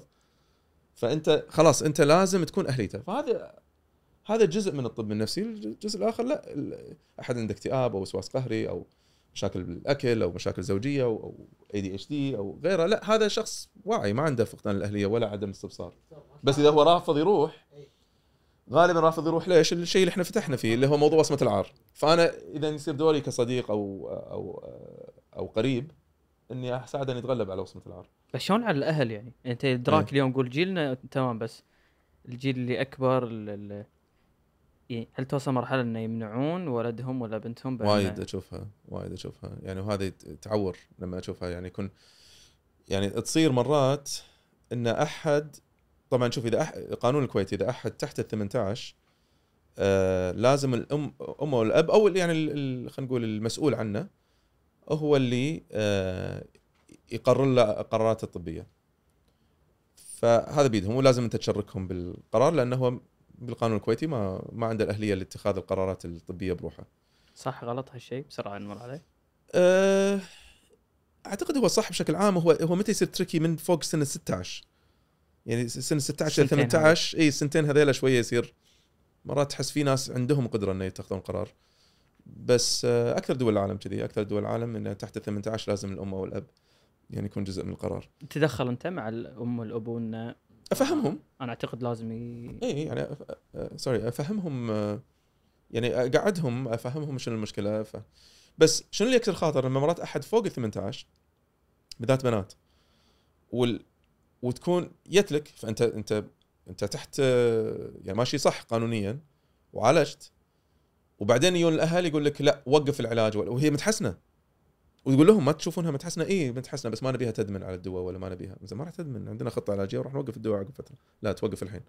أو ما يجونك أصلا بس يقول لها وقف الدواء لا تراجعين. بس ما تعذرهم يعني حتى هذا مساك إنك قاعد تتكلم أكيد عن على, أعذرهم يعني. على موضوع الإعلام إي نتكلم اليوم محليا مم. حتى عندنا بال بال بالمنطقة مم. كخليج فرضا أعذرهم بس يكسر الخاطر هم بس بس أقصد اليوم ما يلامون لأن الأشياء اللي قاعد نسمعها عن الأدوية اللي تتعلق بالأمراض النفسية إي تخوف الواحد إنه والله ممكن يدمن عليها ممكن ما يهدها الدكتور أنا شلون أثق بأنه بالفعل مم. فهني تفهم وجهة نظر الأهل هذول؟ أتفهم بس أنا هذه نقطة حيل ودي الناس يفهمونها اللي هو فرق بين أدمن عليها وما هدها في فرق كبير بين أدمن عليها وما هدها خ- أنا دائما أحب أرجع للطب. كتخصص كامل مو بس الطب النفسي. قول لي اليوم شنو الأمراض الطبية أو العلاجات الطبية اللي أه توقفها عقب فترة؟ ترى قليلة جدا جدا جدا. الأشياء اللي إحنا نعالجها بالطب علاج تام هي البكتيريا فأنا أعطي مضاد آه، حيوي أقتل البكتيريا وخلاص يوقف المضاد الحيوي عقب فترة أو جراحية ورم أو مشكلة جراحية أدخل أصلحها أو وخلاص. غير كذي أخذ كل الأمراض بكل التخصصات اللي هي مو بكتيريا أو فيروس أو استئصال شيء. آه سكر ضغط كرونز ربو. شنو؟ ع- عطني أي تخصص زين العلاج شنو؟ العلاج دواء والعادة العلاج هي أمراض مزمنة ويستمر العلاج يعني لسنين إذا مو للأبد. إلى أنا دائما ما أحب كلمة الأبد أقول إلى أن يأتي العلم بشيء أحسن. مم. حلو؟ ليش الطب النفسي غير؟ فأنت الحين لما ما عمري أقول حق واحد أدمن دواء الربو أدمن دواء الضغط أدمن دواء السكر بس عادي أقول والله أدمن مضاد الاكتئاب. في ناس عندهم اكتئاب. لها علاقه باشياء سلوكية صح؟ يعني لا لأن ما نعامل المخ كعضو يشبه البنكرياس أو ال آه، أو على الأقل هذا الجزء من المخ اللي هو الإدراك والسلوك والمشاعر آه، ك ك شلون أنا عامل رئة أو قلب أو جهاز هضمي أو مسالك بولية تكرم أو عظام أو جلدية. خلينا ناخذ ما قلت حتى أمراض جلدية إكزيما آه، برص ثعلبة. مرات تكون مزمنة تروح وترد تروح وترد والعلاج يكمل على طول. بس سبحان الله بالطب النفسي لما المريض يحتاج يكمل الدواء لمدة سنة أو لمدة سنتين أو لمدة سنين هني صار إدمان. بس أفهم لأن المخ مو نفس أي عضو ثاني يعني تشكل يشكل شخصيتك يشكل منو أنت. بالضبط. فمتى ما أثرت عليه. اي بالضبط. هذا هذا جزء منها بس هذا اللي إحنا لازم نوصل له. الإدمان شنو؟ الإدمان له علامات. الإدمان آه، أول شيء الشخص اللي عنده إدمان راح يشتهي المادة أو السلوك اللي هو مدمن عليه بشكل أكبر وأكبر مع الوقت. وراح يحتاج جرعات أكبر وأكبر عشان يوصل إلى نفس درجة ال- الاستمتاع والنشوة. وإذا سحبت منه المادة راح يصير عنده أعراض آه، شهوة لهذه المادة أو شهوة لهذا السلوك. هذا ما ينطبق على تقريبا 90% من من العلاجات النفسية. أي شيء في إدمان العادة في سوق سوداء له. ما عدا ما عدا الأشياء اللي إحنا كمجتمعات رخصناها اللي هو النيكوتين في تقريبا كل دول العالم والكحول في أكثر دول العالم ما عدا شنو الكويت والسعودية وإيران اللي ممنوع فيها الكحول.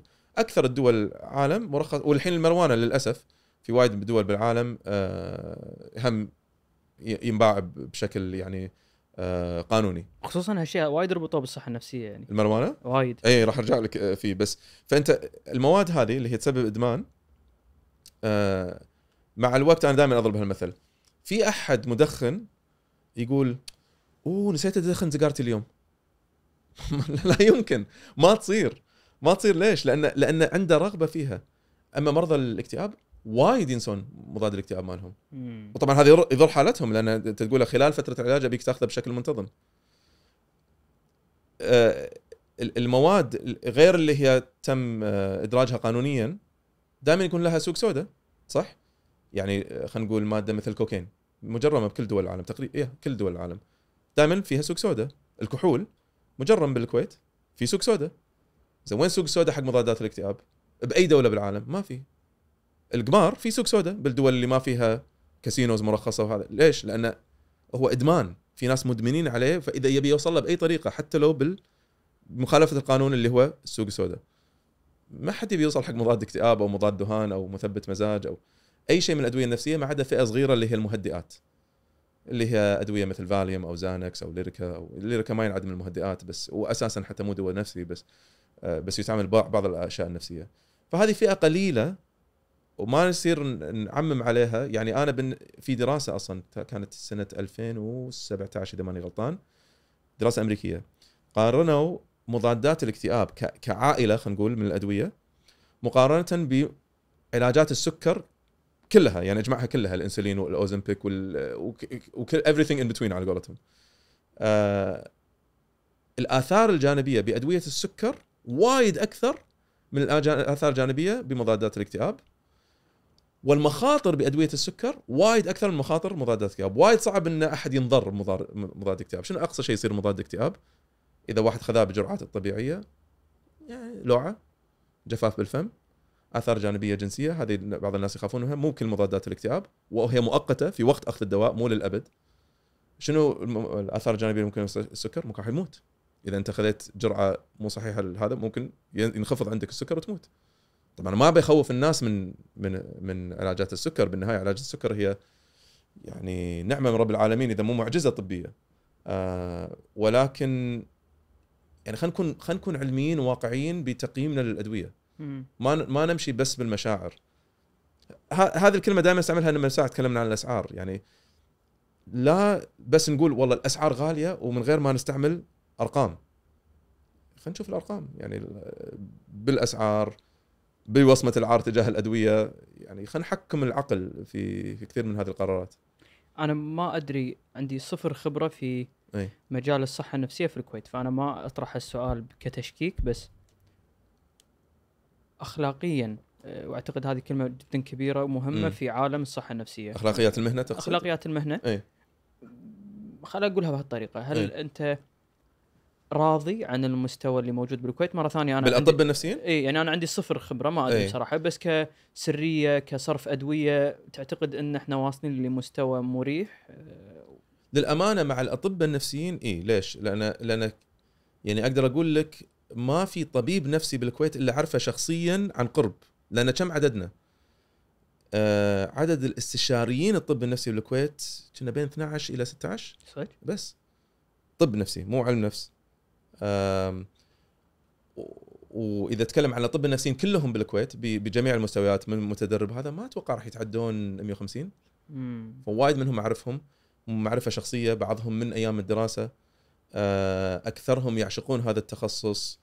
آه، كلهم يعني يؤمنون بسرية المراجع ما يصرفون أدوية تسبب إدمان. آه، وين قاعد أشوف مخالفات وايد للأسف؟ إن الصيدلية تصرف دواء من غير وصفة أوكي؟ أو إن الدكتور نفسي مو طبيب نفسي هذا الناس تلخبط المصطلح. الدكتور إحنا يمكن مساء قلت لنا إياها بال break إيه. بس عشان اللي قاعد يطالعنا بشكل سريع. زين ففي خل عشان بشكل جدا مختصر في طب نفسي وفي علم نفس. الطب النفسي هو الشخص اللي درس طب وجراحة ويعني ودرس طب نفسي بعدها. متخصص بالجوانب البيولوجية للمخ المتعلقة بالسلوك والمشاعر والإدراك. اللي درس علم نفس درس بكالوريوس علم نفس بعدين ماجستير ودكتوراه علم نفس. وعلم النفس في تخصصات في علم نفس إرشادي في علم نفس كلينيكي في علم نفس مدرسي في علم نفس آه، مؤسسي. آه، ففي تخصصات معينة بعلم النفس تقدر تعالج فيها مريض. اللي هي علم النفس الإرشادي وعلم النفس الكلينيكي فقط اللي يسمونه سريري كذلك. الشخص اللي عنده دكتوراه يسمونه دكتور نفسي. ليش؟ أنا عندي دكتوراه نفس دكتور هندسة. يعني فهو دكتور بالهندسة. فدكتور نفسي غير طبيب نفسي. فللأسف نشوف بعض. أنا ما شفتها من أكثر الناس اللي عندهم لأن العادة اللي درس PhD يكون مهني جدا. بس شفتها من الناس اللي خلينا نقول خلينا نقولها بالكويتي اللي يتلزق بالتخصص. أو اللي خذ دورة أسبوعين بريطانيا وسمى نفسه coach و... وفجأة يقول لك أنا أقدر أعالج السكر والسرطان ومره واحد جاني قال لي قلت له يا طفرة أعرفه يعني ما أعرفه من زمان يعني من يوم إحنا صغار وقال لي ان أنا فقلت له خلاص على اشوفك بالسويد الأسبوع ال- ال- ال- ال- بعد آه، ستة أشهر. واستغرب قال ليش السويد بعد ستة أشهر؟ قلت عشان تاخذ جائزة نوبل. إذا أنت تعالج سرطان من ال coaching أنا رشحك لجائزة هذا نوبل. جماعة الطاقة؟ بالطاقه للأسف للأسف. اي فيعني يعني والله ما- يستاهل نوبل إذا بالطاقة إيه، يبها أقول لك شيء واحد يعالج السرطان بالطاقة أكيد أنا أنا لازم ارشحه لجائزة نوبل. كان زين. صدق صدق أتم... أقول لك شيء من قلبي أتمنى إن إن السرطان يتعالج. ماكو أحد فينا بما فيهم أنا ما شاف أحد من أهله أو أحبابه يصير فيه سرطان و... شيء مؤلم جدا. لو إحنا نقدر نعالج هذا المرض بالطاقة بس إن أنت تروح تقول حق الناس أقدر أعالجه بالطاقة والسر عندي فأرجع للطب النفسي. بعض هذيل الناس المشاكل أخلاقيات المهنة إنه هو يصرف الدواء.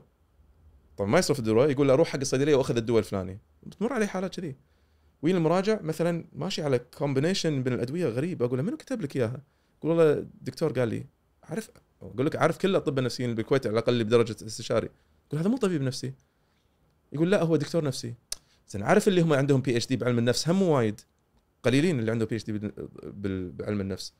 أول مرة أسمع اسمه أبحث عنه أسأل عنه يطلع واحد آه، ما يعني يمكن بكالوريوس ما عنده إذا. عنده بكالوريوس ويقول بكل جرأة يقول حق امراه لأنه قاعد يكسب فلوس أو فهذه نشوفها. طبعا قلنا نشوفها أقل وأقل ليش؟ لأن وزارة الصحة مشكورين قاموا يدققون على الصيدليات وايد. ليش؟ إذا مشى دواء من غير وصفة طبعا حتى مضاد حيوي المفروض ما يمشي من غير وصفة. إذا مشى من غير وصفة لا يعني يحاسبون الصيدلية وهذا صح. لأن حتى استعمال مضاد حيوي من غير وصفة ممكن يكون خطر. مم. من هاي يعني الوا- ليش واحد يدرس طب؟ يعني في أشياء تأثر على الكلى، أشياء تأثر على الكبد، أشياء ما يصير تعطيها مع بعض تتضارب. بس إحنا بالكويت نعامل مضاد كنا حلاوي يعني عادي كذا أي شيء. قليل يعني يعني إذا تشوف حتى اقليميا يعني في دول ترى يعاملون الوصفات مثل أمريكا. يعني الإمارات يعجبوني بهالناحية. الإمارات آه، يعني جدا ستريت بالجانب الطبي وال لازم يكون في وصفة وما تمشي وصفة من من غير طبيب مو مرخص بالإمارات آه، آه، يمكن أكثر دولة شفتها بالمنطقة الإمارات دقيقة بهذا الشيء. مثل وايد أشياء عندهم ما شاء الله مهنيين بال, بال خلينا نقول بال logistics وبال بال آه، بالإدارة وايد شطار. ف طبعا الكويت السعودية وهذا قاعد نتحسن من هالناحية. السعودية أقول هي دولة كبيرة فوايد صعب تضبط بس هم السعودية صايرين وايد أحسن بضبط هالنوع من الأشياء. آه، لمصلحة الم- المرضى. وطبعا جزء منها أنت لازم يكون عندك رقابة على الصيدليات رقابة على الأطباء. أنا أشجع على هذا الشيء. أنا أبي يكون في رقابة عليه. بكندا في رقابة عليه. في تفتيش دوري في يراجعون ملفاتك. يعني أتمنى إن أنا وكل طبيب يكون مهني من غير أي سبب. ولكن الطيران. الطيران مو الطيار إذا ما طار فترة أو بين فترة وفترة لازم يجدد ترخيصه مو الطيار لازم يسوي تشيك ليست كل ما يطير الطياره ليش؟ لأن أرواح بشر. إحنا قاعد نتعامل مع أرواح بشر. فإذا أنت طبيب مهني وواثق إن أنت مهني بالعكس خلي يكون في رقابة خلي يكون في تفتيش دوري خلي يكون آه إذا أنت ماشي صح ماكو شيء تخاف منه. وإذا في ملاحظات صغيرة لا تعتبر مخالفة كبيرة تستفيد منها وتنمي نفسك. لأن بالنهاية فعلا إحنا إحنا بمكان وايد حساس. آه، فبالفترة الأخيرة بالكويت قمنا نشوف إن وزارة الصحة تدقق وايد وفعلا يشكرون عليها. وقمت أشوفها. يعني عدد الناس اللي يوني اللي هو لخبطون أدوية ولا واحد مو مرخص يكتب له أدوية قاعد قاعد قاعد يقل. قل. وايد وايد قل. بس مرني عليها كذي مرور قلت لي برد لها. اي الش- ش- شلون ارتبط موضوع المروانة. بال- بالصحة النفسية؟ إنزين خل أقدر أتوسع فيه شوية لأن إيه، هذا هذا خذ الموضوع راحتك. أحبه. خذ راحتك. أه ما أحبه مو لأنه احب المروانه أكره المروانة. بس بقول لك ليش أكره المروانه إيه. أكره المروانة كطبيب نفسي لأن في ارتباط واضح بين المروانة وتطور تطور الذهان. شنو الذهان؟ الذهان عرض نفسي هو عبارة عن الانفصال عن الواقع. زين؟ آه فالناس يغلطون يعتقدون أن الذهان هو مرض. الذهان مو مرض. الذهان عرض مثل كحة. الكحه ممكن تصير بكوفيد ممكن تصير بربو ممكن تصير باشرق ممكن تصير بحساسية موسمية. فالذهان ممكن يصير بالاكتئاب ممكن يصير بالفصام ممكن يصير بثنائي القطب بس هو أكثر شيء يصير بالفصام. والذهان العادة ياخذ واحد من شكلين إذا مو اثنينهم. هو إما ضلالات فكرية يعني أؤمن إن ال CIA وراي ولا قاعد يحطون لي microchip ولا في مرا يعني أفكار غريبة ال aliens ولا إن الجن قاعد يتحكمون فيني ولا يعني هذه كلها ضلالات فكرية. لعبتهم نظريات مؤامرة. مو هذه هذه ضلالة فكرية نسميها delusion بالإنجليزي. زين؟ آه، أو هلاوس. هلاوس هو آه، ان تسمع شيء مو موجود أو تشوف شيء مو موجود أو تحس بشيء مو موجود. آه، ف هذا هذا هو الذهان هو الانفصال عن الواقع. في ارتباط واضح جدا بين استعمال المروانه وتطور الذهان لأي درجة؟ خلينا ناخذ مرض الفصام. مرض الفصام هو أكثر مرض في ذهان يعني مثل ما تقول شنو أكثر مرض في في كحة؟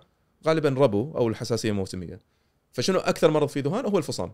الفصام مرض شديد ترى يعني يصير بواحد من كل 100 شخص اللي بشكل هو عام. على عجالة؟ يعني ال- ال- ال- الفصام هو عبارة عن آه، واحد لازم يكون عندك اثنين من خمس أعراض أو ثلاثة من خمس أعراض حسب شدة الحالة. آه، واحد من الأعراض هي الذهان.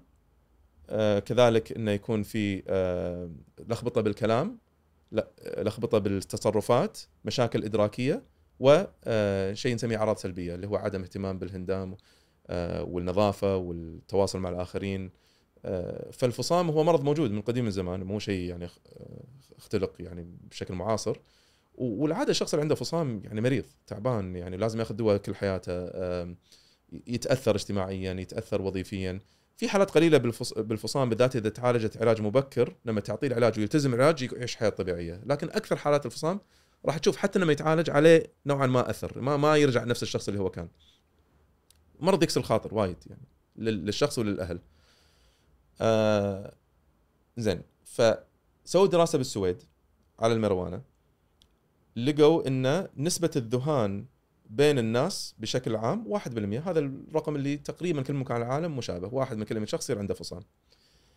لقوا إن الشخص اللي استعمل المروانة أكثر من 50 مرة بحياته يعني 50 سيجارة خلينا نقول بحياته. آه نسبة الفصام واحد من كل ست أشخاص. والله. رحنا من واحد ل 100 من واحد ل 6 طبعا الناس اللي أنصار المروانة اللي راح يشاهدون هذا البرنامج راح يقول لك اي بس في خلل بهذا الدراسة عارف شنو ردهم؟ وأعرف الرد على ردهم. شنو ردهم؟ عطنا أول شيء. راح يقول لك بخلل بهذا الدراسة لأن أنت ما فصلت الناس اللي هم أصلا كان عندهم قابلية للذهان من هذه الدراسة. في دراسة أمريكية. قارنت أخذت مسحة عامة للشعب الأمريكي. وشافت الناس اللي ما عندهم قابلية للفصام أو ثنائي القطب وشافوا شنو نسبة التحول بعد استعمال ال- المروانة بشكل كبير إلى ثنائي قطب أو إلى فصام ولقوا إنه يصل إلى 49 48% من الناس اللي يدخنون مروانة بشكل كبير.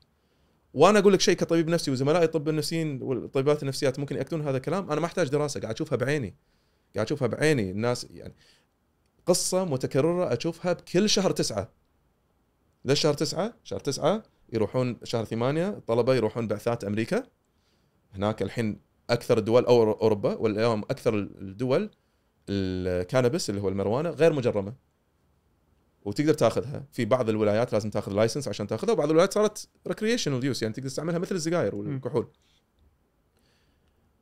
على نهاية شهر 9 إلى بداية شهر 10 فجأة طالب جاي بطيارة قاعد يدقون على عياده يبون موعد سريع الأهل. قاعد له نوبه نوبة فصام أو ذهان شنو القصة؟ كان قاعد يدخن مروانة بكثرة فأنا ما أحتاج قاعد أشوفها بعيني الحالات قاعد تزيد. وكل الأطباء النفسيين قاعد يشوفون بعينهم.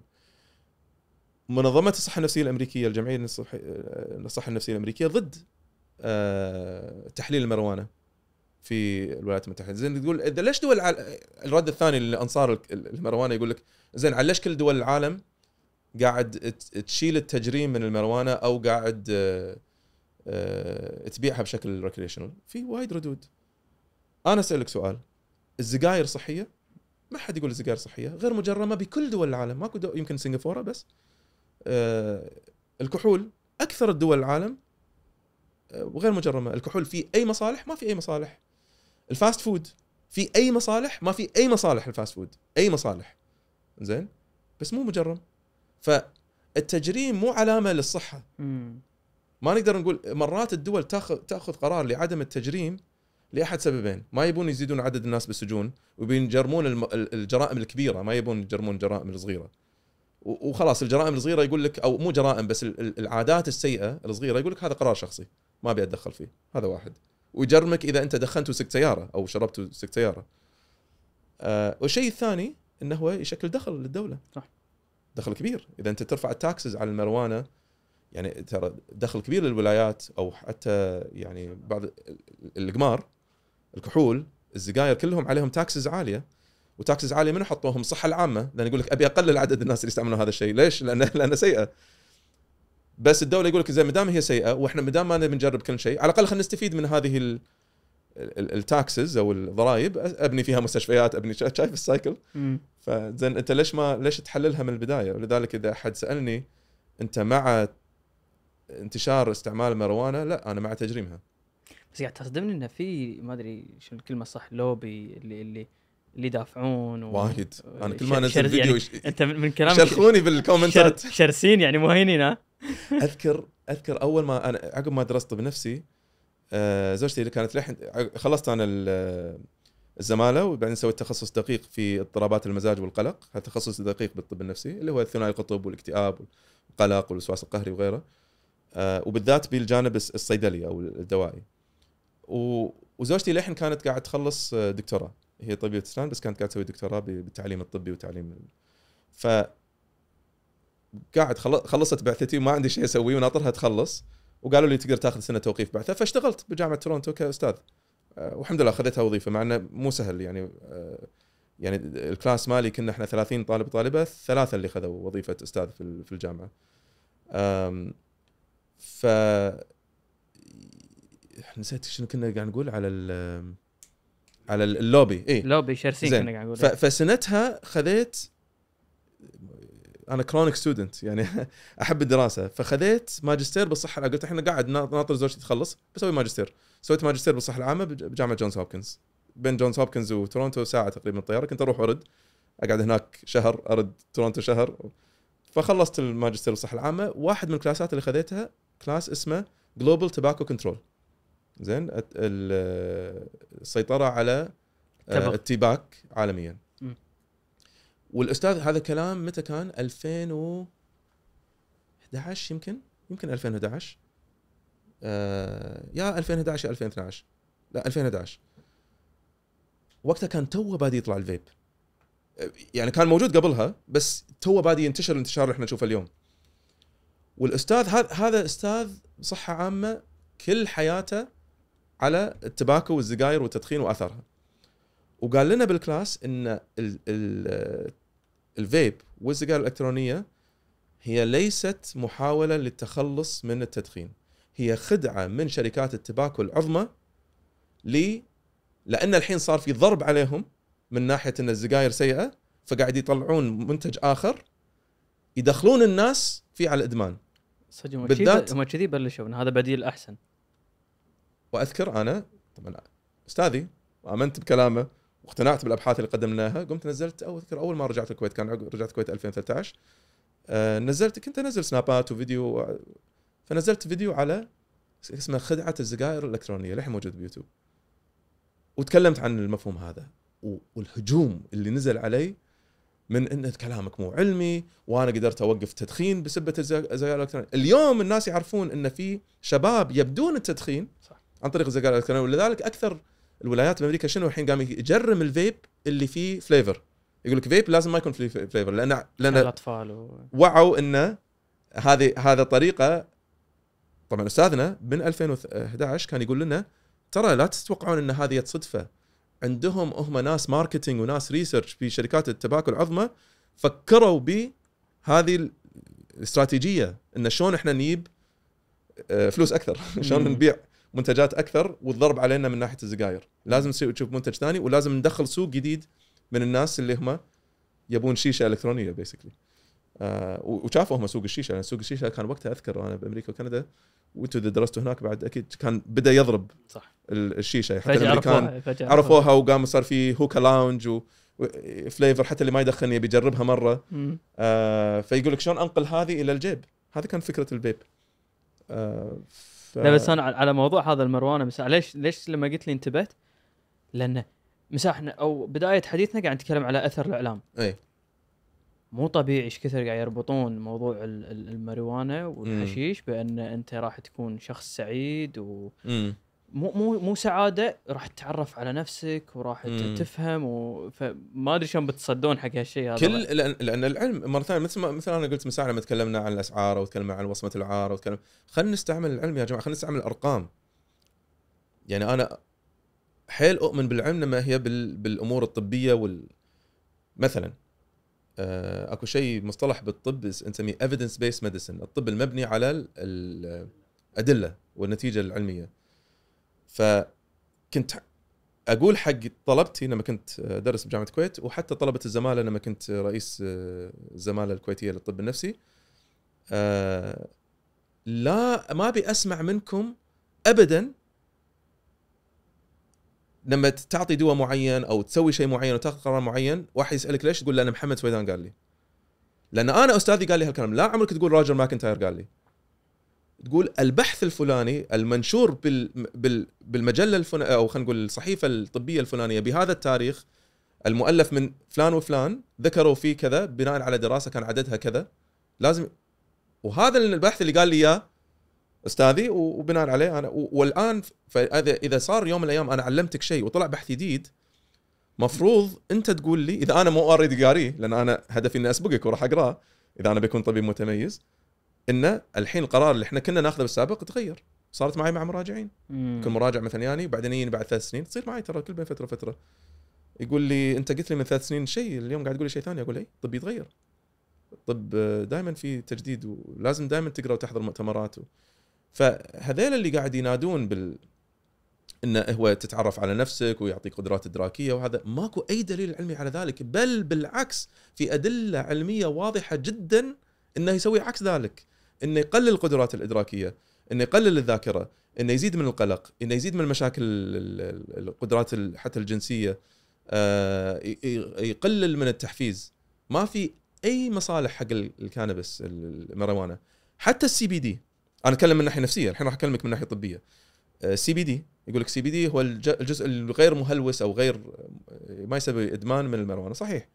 بس لكن يعني هل في أي دليل علمي حتى لو بحث واحد يثبت إن في مصالح نفسية أو إدراكية أو ذهنية لل CBD ما في. تمام. هل مروانة في مشتقات ممكن تكون طبيا آه، جيدة وصالحة؟ إي. أصلا أكو دواء بالسوق. موجود. مشتق من المروانه يعالج نوع من أنواع ال- ال- الصرع النادرة عند الأطفال. أكو نوع صرع نادر عند الأطفال. هذا أفضل علاج له. مادة مشتقة من المروانه مو مروانه نفسها. مادة مشتقة من المروانه وعن طريق حبة مو تدخين. بعض أنواع الألم اللي مرتبطة بالسرطان أو انخفاض الشهية للأكل مرتبطه بالسرطان نقدر نعطيهم بعض مشتقات المروانة تفيدهم. بس آه، بتخصصي ما في. بالضبط مثل الكحول. الكحول أكثر مساوئ بس يعني يعقم الكحول. آه يعني في بالاستعمال الصحيح لا أشياء كيميائية نقدر نستعملها مم. بصالح الطب. فهو شنو المشتق اللي نستعمله؟ شنو الطريقة اللي نستعملها؟ بس أتكلم بتخصصي بالطب النفسي إلى اليوم الماريجوانا وكل مشتقاتها حتى مشتقات ال- الصالحة للاستعمال مثل ال CBD ما لها محاسن نفسية. طبعا هذا كلام غير لما نتكلم عن مواد مثل ال MDMA وال LSD والمشروم السحري. أكيد شفتوا هذا ش- شيء بالأخبار هذا يعني big news بس غالبا الأخبار يعني بس أنا يردني موضوع الإعلام إن هذه هذا محتوى موجود نتفلكس فرضا. صح يروج لك إياه إيه، كم في في في فيلم وثائقي اسمه Fantastic Fungi على هالموضوع وفي في غيره. إن هذه المواد اللي نسميها ال psychedelics psychedelics يعني من اليوناني سايك اللي هو الروح delic اللي هو يفتح الفاتحات الروح خلينا نقول أو العقل. آه، إن هل في مشتقات منها ممكن تستعمل كمضادات اكتئاب أو معالجة للصدمات النفسية أو معالجة للإدمان أو الوسواس القهري؟ نعم في. واضح. هل هذا دعوة من محمد سويدان أقول لك حق المشاهد. بالك تنقص اي هذه. اي إن هذا طبعا لا طبعا لا. إيه. آه ولكن آه غالبا راح يوصل إن في مشتق مشتقات من هذه. تعطى طبيا بجرعات معينة عن طريق حبوب مرخصة من هيئات غذاء الدواء الأمريكية والأوروبية آه وموافق عليها من وزارة الصحة عالميا أن أستعملها للاكتئاب. نعم ممكن. ممكن تساعد. إيه. يعني اليوم عندنا وايد أنواع البنج مشتقة من شنو؟ من مادة الكوكايين. مم. حتى البنج اللي تاخذه بالأسنان وهذا مشتقة من مادة الكوكايين. هي مو كوكايين. ولا أعطيها نفس الكوكايين. ف يعني وايد في أمثلة لمواد سيئة ممكن يطلع منها فائده ومواد تدري إن الواحد ممكن يموت من الماء من شرب الماء مو أقول لك اشرب ماي وايد. اي بس يعني ممكن في شيء اسمه water intoxication إذا شربت ماي زيادة عن اللزوم راح ينزل نسبة عندي الصوديوم والبوتاسيوم ممكن أموت يوقف قلبي. عرفت؟ ف آه، في مقولة أنا أحبها وايد حق آه، أبو قراط أبو أبو الطب الحديث ال- اليوناني. كان في واحد بنفس جيله اسمه جالن. آه، جالن هم شخصية وايد مهمة بال- بالطب اليوناني. ترجمه مقولته إن كل المواد الكيميائية اللي نحطها من خارج الجسم إلى داخل الجسم سامة. كلها سامة. الذي يجعلها علاجية شيئين التشخيص والجرعة. بس فإذا أنا أعطي المادة لتشخيص صحيح بجرعة صحيحة تصير إيجابية غير كذي هي سامة. فهي تصير تحسها قاعدة يعني تمشي عليها. قاعدة. طبية ترى تنطبق فعلا لليوم مع إنها هي من كم آلاف السنين. إحنا من اللي سولفنا معاه مساء يعني واضح إنه مقبول في المجال عندكم بأن فرضا أنا أقول لك دكتور والله أنا فرضا أستعمل مادة الحشيش مهم. في إيه شيء في, في, في, في شيء كمراجع اي ما يقدر يقوله حق الدكتور النفسي ماكو شيء ما يقدر يقوله بس في أشياء إذا قالها راح أضطر أكسر حاجز السرية. آه إذا قال لي آه عندي نية انتحار حتى حتى إذا قال لي نيه انتحار ما يصير اكسر حاجز بس اذا إذا إذا في نية جادة يعني لما واحد يقول لي عندي أفكار انتحارية وأنا أقول له والله أنت ناوي تطبقها لا أنا ما راح أقول حق أحد وراح أعالج الاكتئاب اللي عنده. لكن إذا واحد قال لي أنا بعد ما راح أطلع من عيادتك أنا بروح جسر جابر وراح أقط نفسي الساعة 3 العصر. هني إذا أنا ما قدرت أدخله مستشفى لازم أتصرف. القانون. على الأقل بأمريكا ما أدري اذا إحنا عندنا قانون صحة نفسية بالكويت بس ما طلعت اللائحة التنفيذية بس آه، وايد أخذ من القانون ال- ال- الكندي والأمريكي. آه، القانون يلزمك إنك تكسر حاجز السرية وتخبر السلطات بحيث إنه يحمون هذا الشخص يحمون حياته.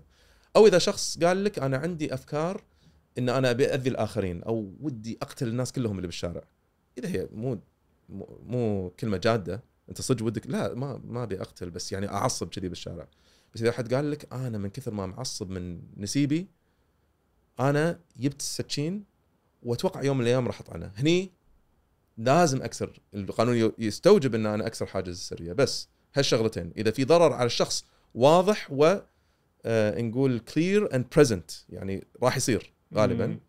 وإذا في ضرر على شخص آخر يهدد حياة أو آه، يعني اي حياة شخص آخر هني لازم أتصرف. هذه نادر ما تصير نادر نادر ما تصير. مم. أكثر الأوقات لا يعني يقدر يقول لك أي شيء أنا أستعمل مو بس ميرونا يس- يسوي أي شيء ثاني. ممكن أشياء مو مقبولة دينيا اخلاقيا. هذا بالنهاية لازم أسمع منه ولازم أعالجه مثل أي مريض. يرجع حق الموضوع الأول. شلون تضبط أنت نفسك وتتعاطف معاه. يعني خصوصا إحنا عندنا أشياء يمكن تخ- تخالف الدين تخالف قيم. صعب مجتمعاتنا إنك تتعاطف معاه. طبعا جزء منها هو التدريب بالطب بالطب من الأساس. يعني هذه من مبادئ الطب إن الطب آه، فوق كل محسوبية دينية أخلاقية سياسية.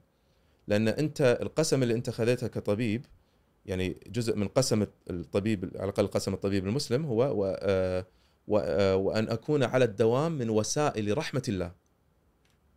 أوكي؟ فاذا إذا الله سبحانه وتعالى هو الشافي القسم الطبي إن أنا أكون أحد وسائل شفاء رب العالمين ولازم أعتقد كل طبيب لازم يستشعر هذا الشيء لما ياخذ القسم ويستشعر هذا الشيء بحياته العملية. آه، فإحنا كمسلمين نؤمن إن الله سبحانه وتعالى هو الشافي.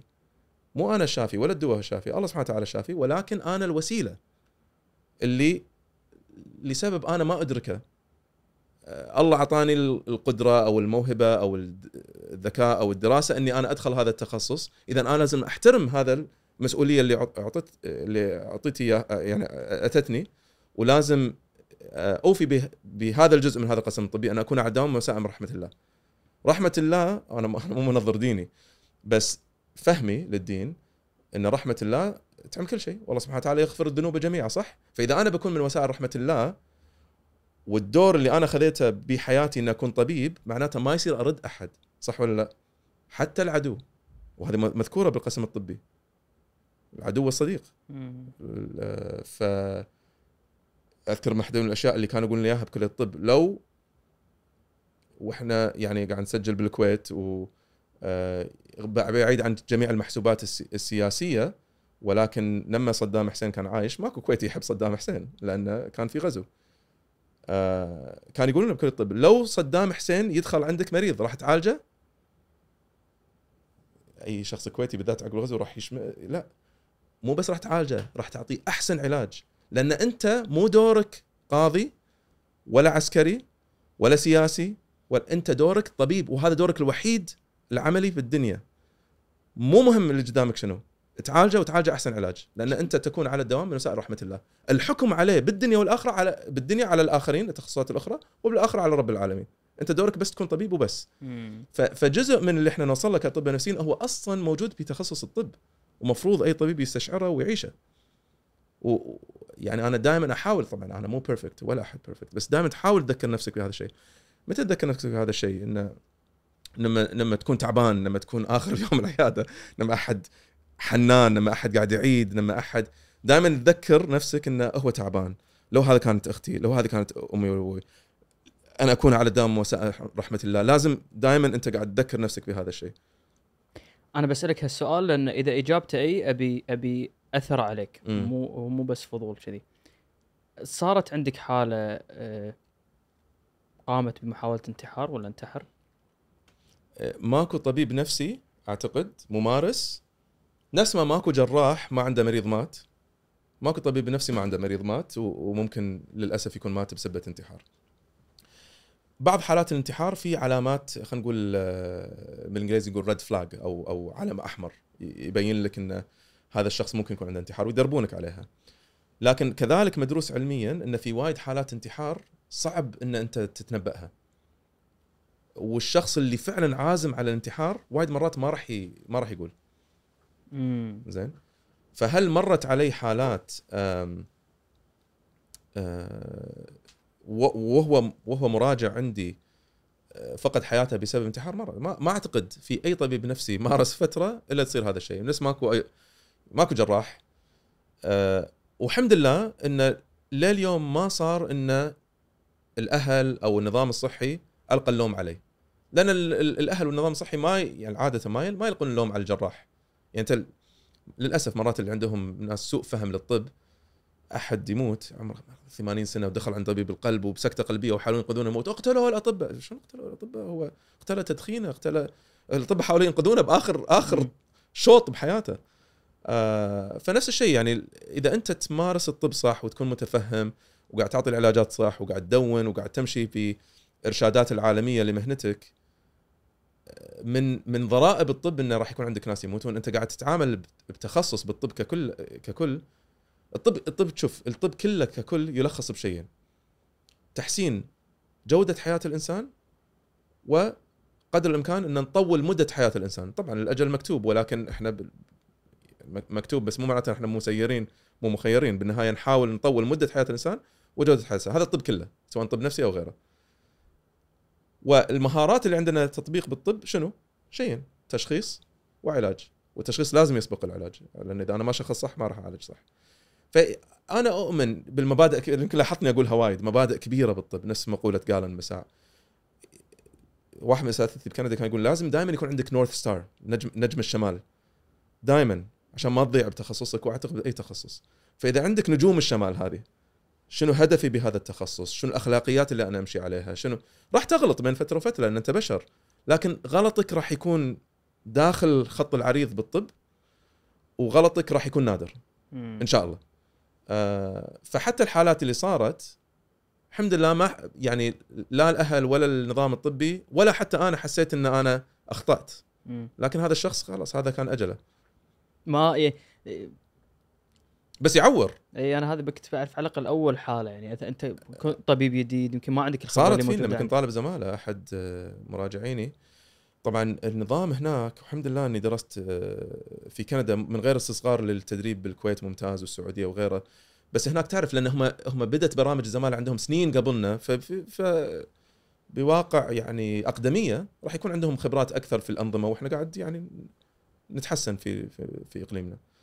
آه ولا آه فأذكر عندهم نظام حق أي طبيب نفسي وبالذات طبيب نفسي مبتدئ إذا توفى عندك أحد في في أنظمة على طول تفعل حواليك. مو بكيفك. فأنا أذكر لما صارت فيني على طول سووا لي لقاء مع دكتور ما اعرفه من هالدكتور بس هذا الدكتور يتعامل مع الاطباء لما يصير عندهم حالات أحد توفى. هاي بتاكد أنت نفسيا بالضبط. اي آه لأنه ترى مؤلم مؤلم. يعني مهما أنت تقول حق نفسك إن أنا تراجع النوت مالك أنا سويت كل شيء صح أنا سألت كل الأسئلة دائما وأي طبيب ترى بأي تخصص دائما راح تلوم نفسك. عندي واحد من أصدقائي آه، من أعز أصدقائي يعني أخو دنيا آه، جراح. ومهما صار عنده خبرة بالجراحة آه، أشوفه لما لما يموت عنده مريض والمريض ممكن يكون كبير بالعمر وحالته جدا سيئة وهو داخل بآخر وهو يمكن دخل الجراحه جراحين الثانيين مو راضين أصلا يدخلون لأن يدرون الحالة ميؤوس منها بس هو بيحاول وتمشي معاه مرات يعني. بس لما ما تمشي معاه هم يتالم يتالم لأنه يقول شنو كان ممكن أنا أسوي مختلف؟ شنو؟ مع الوقت خلاص يعني يصير عندك القدرة إن الطب إن ت- ت- قاعد تواجه الألم والموت دائما هذا الطب هذا حياة الطبيب. أنت قاعد تواجه الألم. فإذا أنت إذا أنت تخليه يأثر عليك ما راح ما راح تقدر. وكأي طبيب راح يصير عنده مهارات تكيف. هذا مدروسة بال- بالعلم النفس. كل البشر عندهم مهارات تكيف لصعوبات الحياة. ففي مهارات تكيف إيجابية وفي مهارات تكيف سلبية. من مهارات التكيف الإيجابية؟ راح يستغربون المشاهدين بس الفكاهة أكثر الاطباء عندهم فكاهة سوداء. إن لأن لأن أنت قاعد تواجه الموت والمرض دائما. فلازم يكون عندك قدرة إن تبتسم وتضحك. مو تضحك على مأساة أحد بس تضحك على على نفسك ممكن. على نفسك مرات أو على موقف أو على يعني مو موقف أحد مات بس موقف يعني مضحك صار. لازم يكون عندك هذه الفكاهة السوداء لأن ما راح تقدر تعيش من غيرها. طلع نفسك. إيه.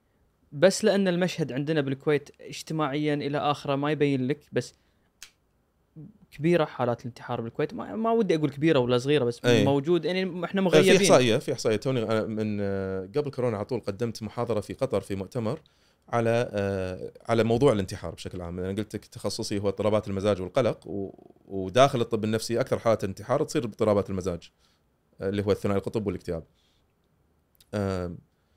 فقدمت محاضرة. لا نسب نسب الانتحار في دول الخليج أقل من أكثر العالم. آه وبعض لأن الرواد لأن لأن مو واضحين إحنا فيها يعني يعني في نظريات. إي ند- ندري هل هل إحنا مو قاعد ندونها صح؟ إي يعني اجتماعيا ندري إن الناس عاده تتجنب ذكر الأسباب إذا كان موضوع انتحار مو بس ذكر اسباب مرات حتى على شهادة وفاة ما ينكتب يعني ما ينكتب الس- السبب الصحيح. فهذا هذه نظرية انه ليش عندنا ال... الحالات مدنيه أو مقارنة بالدول الثانية. آسف شركت خذ راحتك. على راحتك على راحتك. ريح دقيقة. ماكو مشكلة. كله مونتاج ينحل. هذا اللي بوصل له. على راحتك شرب ماي على راحتك. في سؤال خطر. في عندك انت خطوط حمر ما تستقبل المراجع خط احمر الشيء اللي أنا مو. متخصص فيه. يعني إذا شيء مو اي اي يعني إذا قريب درجة أولى أو, شيء أنا مو متخصص فيه. والسبب إنه مو لأن أنا ما أبي بس لأنه يعني ما راح أقدر أخدم هذا الشخص بالطريقة الصح فإذا أبي أبي ياخذ ال- العلاج الصحيح. آه، فنسب الاكتئاب نسب ال- اي نسب الانتحار عندنا بالخليج أو بالدول العربية أقل هذه أحد النظريات تدوين الحالات لكن أكو نظرية أكبر وأعتقد هي الأصح إن الرادع الثقافي والديني عندنا قوي. مم. آه، طبعا إحنا ما نبي ندخل الدين بالطب النفسي م... الناس اذا سمعوا هذه الكلمة راح يقول لك لا يعني شنو؟ مو إنه ما بيدخل بالدين بالطب النفسي ك كروحانيات علاج. حتى الدراسات الغربية اللي ما تركز على الدين تثبت إن الإنسان اللي مهمة بالنسبة للروحانيات وأنا قاعد أقول روحانيات لأنها ممكن تكون أي دين. إذا هي فعلا مهمة بحياته إذا طبقها بحياته راح تكون إيجابية لمرض النفسي. لكن أحيانا الدين يستعمل كحكم على الشخص وإحنا نبي نوخر عن الحكم. إذا الشخص دخل لي الدين أوكي اكلمه بالموضوع بس إذا ما دخل ما يصير أنا أقول له. مم. بس الرواد الرادع الديني آه، يفيد بالانتحار ومثبت هذا مو بس بالإسلام حتى باليهودية لأن اليهودية هم عندهم حرام ال... وبعض فئات المسيحية. كل كل المسيحيين عندهم من الانتحار خطأ بس بعضهم ال- خلينا نقول الرادع ال- النصي بعض فئات المسيحية قوي. في بعض الأديان ما في رادع نصي آه، من الكتب المقدسة عندهم على الانتحار مم. ماكو ماكو دين يشجع على الانتحار بس ما في خلينا نقول ما في رادع نصي ضد الانتحار آه، بعض هذه الثقافات والاديان تلاقي نسب الانتحار فيها أعلى لأن ما في هذا الرادع.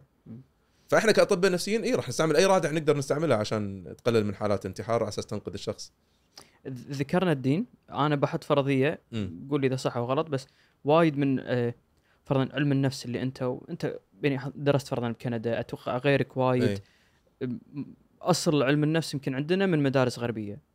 أه صدق ما نقدر نقول هذا الشيء. ليش؟ لأنه هو تسلسل التاريخي لتطور الطب النفسي مر على ثقافات وايد. منها الثقافة ال- العربية. أنا بعرف هذه العر... إذا إذا في حضور للعربية الإسلامية. اليوم لا بس إذا ترجع للتاريخ إي يعني ففي بعض الأشياء نشوفها بالطب النفسي اليوم. أصلها كان من من العصر ال- ال- ال- يعني آه، دار بيت الحكمة وبيت يعني العباسي. العباسي العصر العباسي فنتكلم عن عن أطباء مثل ابن سينا. اللي هم أكثرهم كانوا فرس حتى مو عرب بس يعني ابن سينا ابن رشد البلخي وغيره آه، كانوا مهمين جدا بالطب وكتبوا بالطب النفسي بس مو بال مو بالطريقة الحديثة المبلورة اللي موجودة اليوم. تمام؟ بس الطب النفسي انكتب عنه حتى قبل العرب والفرس آه، من أيام اليونانيين. ف صح كلامك الطب النفسي الحديث الطب النفسي الحديث بدأ في ثلاث أو أربع دول فرنسا ألمانيا سويسرا والنمسا هالاربع دول هذه المنطقة. وذلك وايد من المصطلحات النفسية إذا ما كانت لاتينية لأن أكثر الطب لاتيني من من أيام اليونا يعني ال- الايطالي الرومان واليونانيين فيا لاتيني يا يوناني كمصطلحات طبية عامة. تدري إن إحنا ندرس طب ندرس لاتيني ها؟ يعني حتى بالكويت. تدرس إي تدرس سنة ونص اللي يسمونه medical Latin ال ال ليش تد- لأن الأدوية وشيء كذي؟ كل شيء مو بس الأدوية لأن انت راح تقدر تفهم أي مصطلح طبي. يعني أقدر أسمع كلمة طبية أنا مو سامعها من قبل أفهم معناها لأن أفهم أصلها اللاتيني. فأكثر كليات الطب بالعالم بما فيهم الكويت يدرسون ال medical Latin. آه اللي ما تدرس اللاتيني كله بس اللاتيني المتعلق بالمصطلحات الطبية.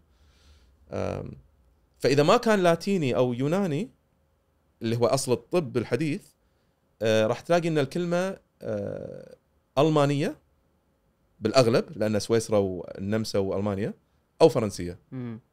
آه، مثلا كلمة schizophrenia schizophrenia الفصام كلمة ألمانية وغيرها في وايد كلمات ألمانية بال- بالطب النفسي وفرنسية آم، مثلا كلمة jama- jamais vu ولا آه، déjà vu.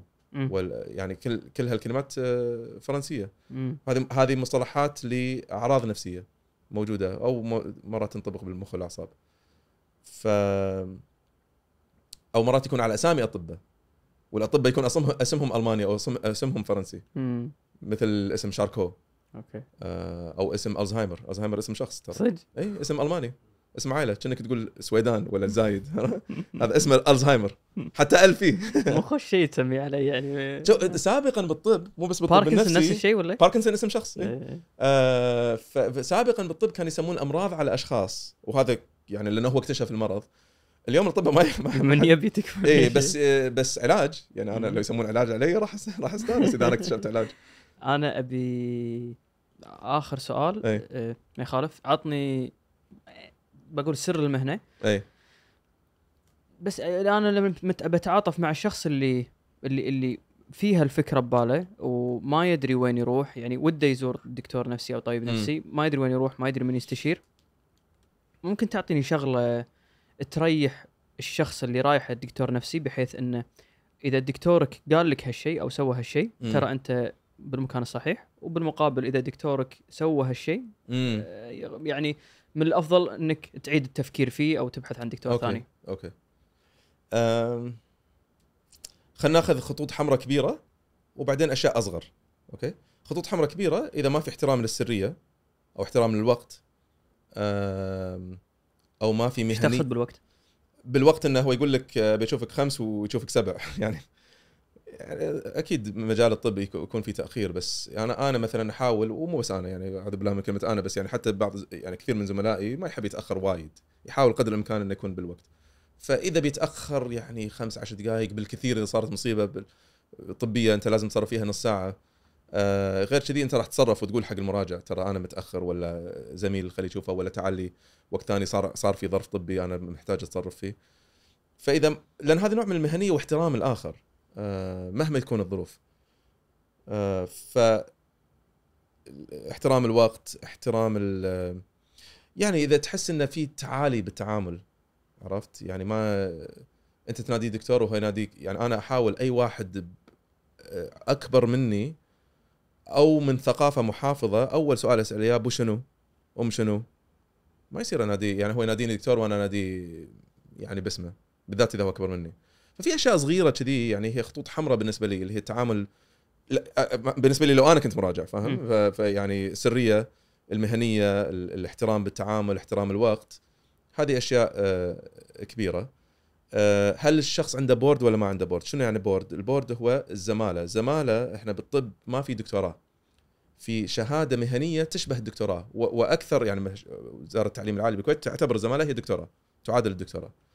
هي شهادة عملية بناء على دراسة تخصص طبي لفترة معينة ثم تاخذ امتحان ويصير عندك يسمونه board ال board الكندي أو الزمالة الكندية الزمالة الأمريكية الزمالة الكويتية. فتأكد إن الطبيب يكون عنده board مو مهم من وين يعني حتى الزماله الكويتية والسعودية وهذا ممتازه الزماله العربية كلهم زينين يعني ما ما عندي واحدة أعلى من الثانية. قد يكون في في أشياء تتميز بهال board هذا أو ال board هذا بس هاي شخص عنده board يعني هو استوفى الشروط اللي وزارة الصحه تعتبره يعني بدرجة معينة ولازم تشوف شنو المص- تصنيفه بوزارة الصحه.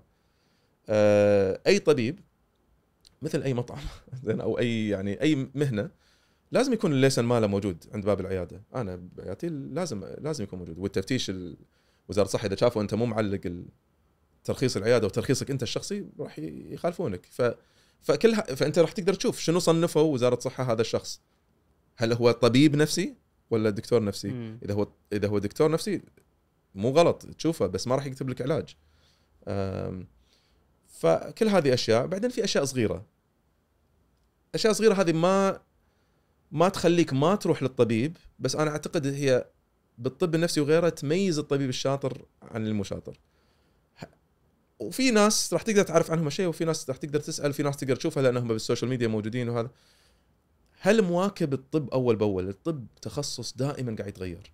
فالشخص هذا متى آخر مؤتمر حضره؟ متى آخر بحث نشره؟ متى آخر آه، مشاركة علمية ومحاضرة هو أعطاها. آه هذه مهمة جدا بالطب.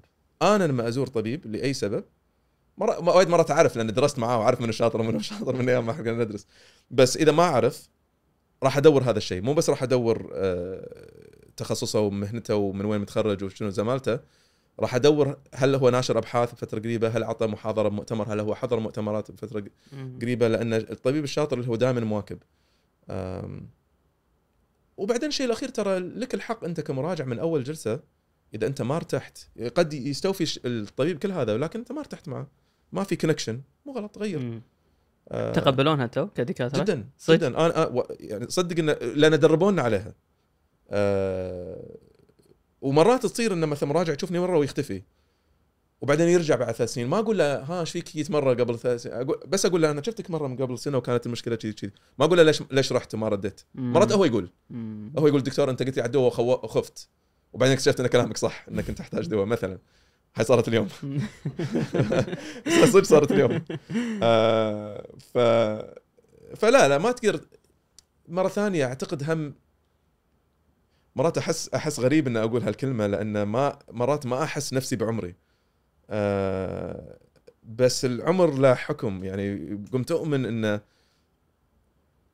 إن مع تقدم العمر والخبرة فعلا يصير في عندك نضج بالتفكير. يعني أعتقد الكلام اللي راح أقوله الحين ممكن كنت أقوله من 10 سنين بس ما كنت راح أؤمن فيه كثر ما أؤمن فيه اليوم لما يمرون عليك مرضى وايد ويمر عليك العمر وايد ومر عليك تجاربك أنت الشخصية بالحياة وايد آه ما تحط ثقل وايد للأمور ماكو يعني اليوم ما صار في وايد أشياء تزعلني.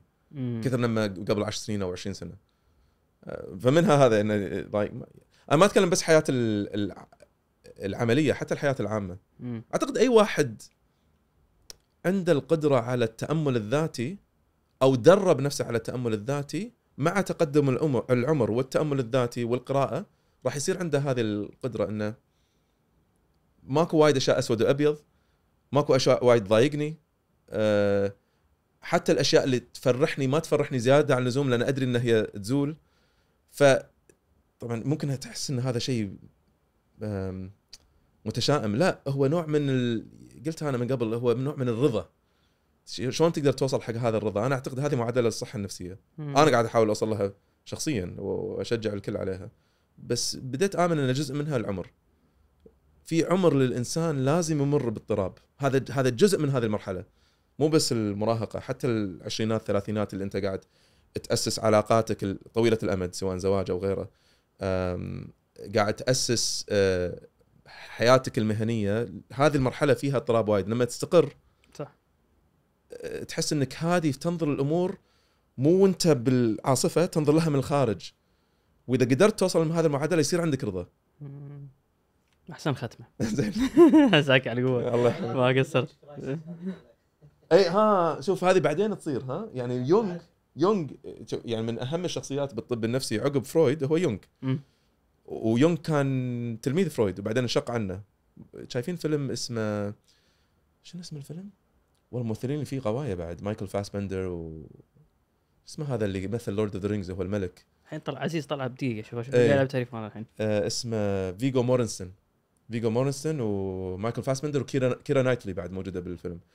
الفيلم اسمه A Dangerous Method. okay. زين ما شفته بس يوزولي هذا. Dangerous وايد حلو الفيلم أنصحك فيه. فالفيلم قصة يونغ مع فرويد. آه، كارل يونغ سويسري وفرويد نمساوي وفرويد كان اقدم منه وكارل يونغ كان يشوفه أستاذه. وبعدين انشقوا عن بعض نظرياتهم مختلفة وتهاوشوا شخصيا. بس يونغ أول واحد تكلم أو أكثر واحد تكلم بشكل عميق عن ال midlife crisis أو أزمة منتصف العمر. آه وتكلم فيها عند الرجال أكثر اللي هو يعني بسن ال 40 إلى 50 بس ما نسمعها عندنا يعني. أنا دائما أشوفها إنه شيء مشكلة خاصة بالغرب ولا إحنا مو لا موجودة ترى. هي هي ترى ما تصير مع الجميع والإعلام يبالغ فيها بس موجودة. تشوفها أزمة متوسط العمر هي إيه. هذا الترجمه شنو فكرة أزمة متوسط العمر؟ اللي هو بالأربعينات خلينا نقول عند الرجال الرجال والنساء بس الرجال أكثر. النساء يمرون بأشياء مختلفة. آه، بالأربعينات الرجل على الأقل خلينا نقول بالشكل التقليدي يكون وصل إلى آه، ذروة دخلة آه، علمة قدراته البدنية آه، علاقاته سواء علاقاته الزوجية وعياله وعلاقاته المجتمعية. امم وممكن في هذا اللحظة ينظر إلى الماضي ويتحسف على بعض القرارات أو يحس إن في فرص فاتتة. فيقوم يحاول يعوض. ولذلك يعني التبكل اللي تشوفه مت- منتصف العمر إنه الواحد يصير عنده علاقة خارج الزواج ولا يشتري له فراري ولا عرفت؟ يعني فجأة يعيش حياة الشباب اللي هو يحس إنه هي طافت عليه. يعني 40 أنت تحس وصلت النص صح؟ يعني أنت أغلب إيه، يعني أفضل بالعصر هذا صار أكبر. إيه، قد بس عصر فرو يعني يعني معدل العمر زاد مم. عن أيام يونغ. فيونغ كان يقول بالأربعينات الحين يعني أزمة منتص- منتصف العمر تصير أقرب على الخمسين لأن العمر الإنسان صار أطول. وطبعا مثل ما قلنا ما تصير مع الكل. أعتقد الطريقة للتغلب عليها هي الرضا هي إن آه تعرف كلمة فومو؟ Fear of missing out اللي هو ترى جزء كبير من أزمة متوسط العمر هي الفومو. إن أحس إن في أشياء فاتتني ما عشتها آه ليش راحت علي؟ خليني أعيشها الحين.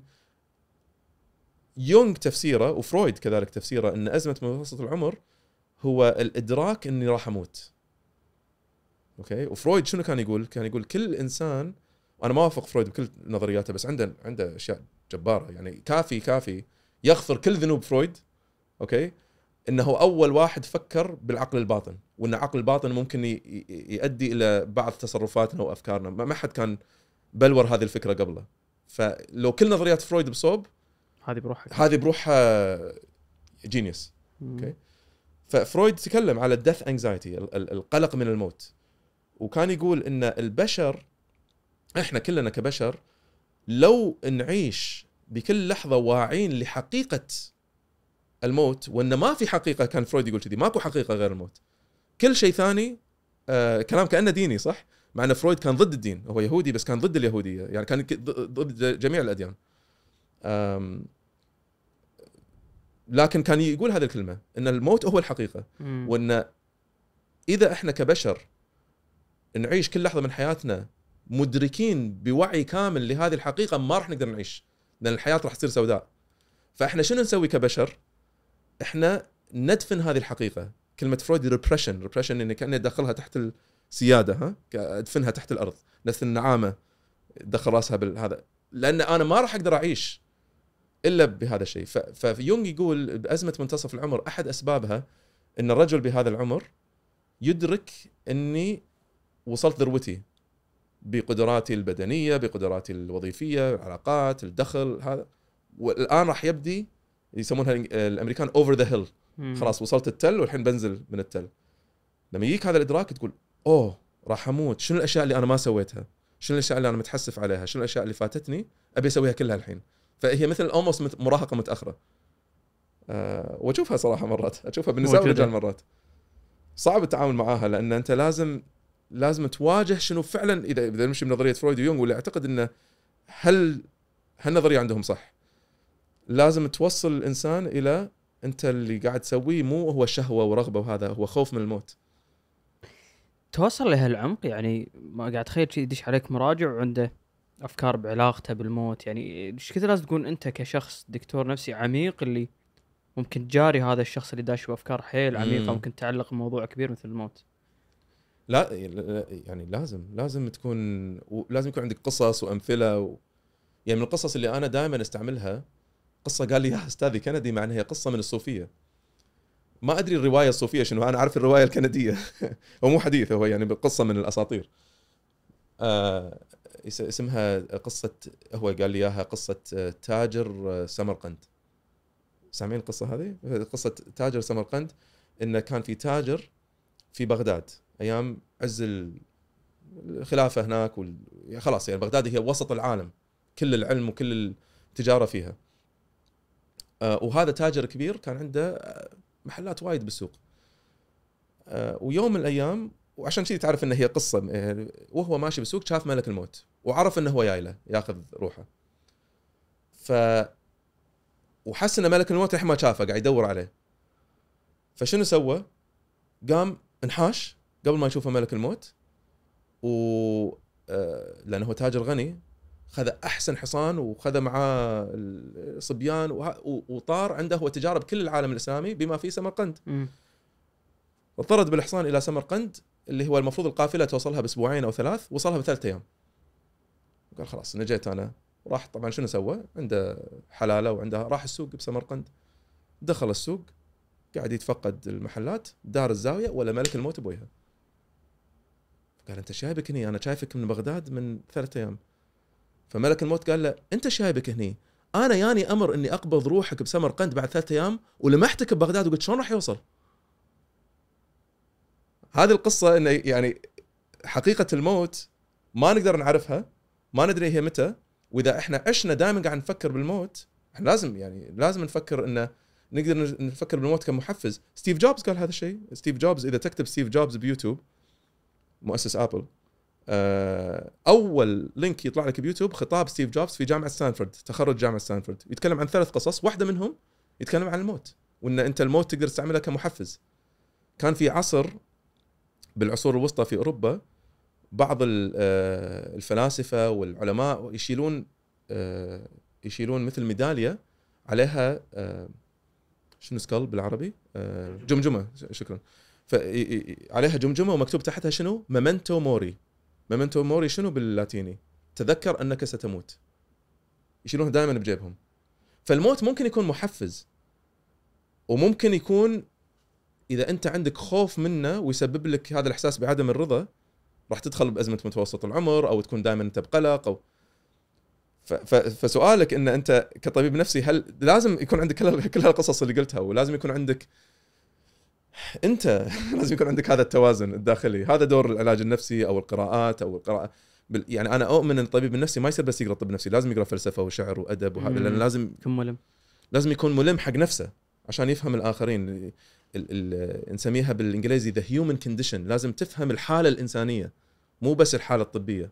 والحالة الطب والحالة الإنسانية مو موجودة بس بالطب موجودة بالأدب والفلسفة والشعر وال والمسرح وال- عرفت؟ ما أدري إذا قال- على موضوع الموت قال The Last Lecture بس. آه، خوش كتاب اي وايد وايد حلو آه، إذا تبي كتاب من هالنوع بعد أكو كتاب اسمه Tuesdays with Morrie ما كتاب آه، قصة حقيقية لواحد آه، هو شاب وت- وتعرف على بروفيسور أكبر منه بالعمر وايد بآخر سنة من حياته وكان يقضي معاه كل يوم ثلاثة وتعلم منه أشياء منها موضوع إنه شلون اتعامل مع مع الواقع إني راح أموت. آه، وايد حلو الكتاب Tuesdays with Morrie كتاب الجاي اي عساك على القوة. مشكورين ما قصرت. ما قصرت. مشكور. طولنا ها؟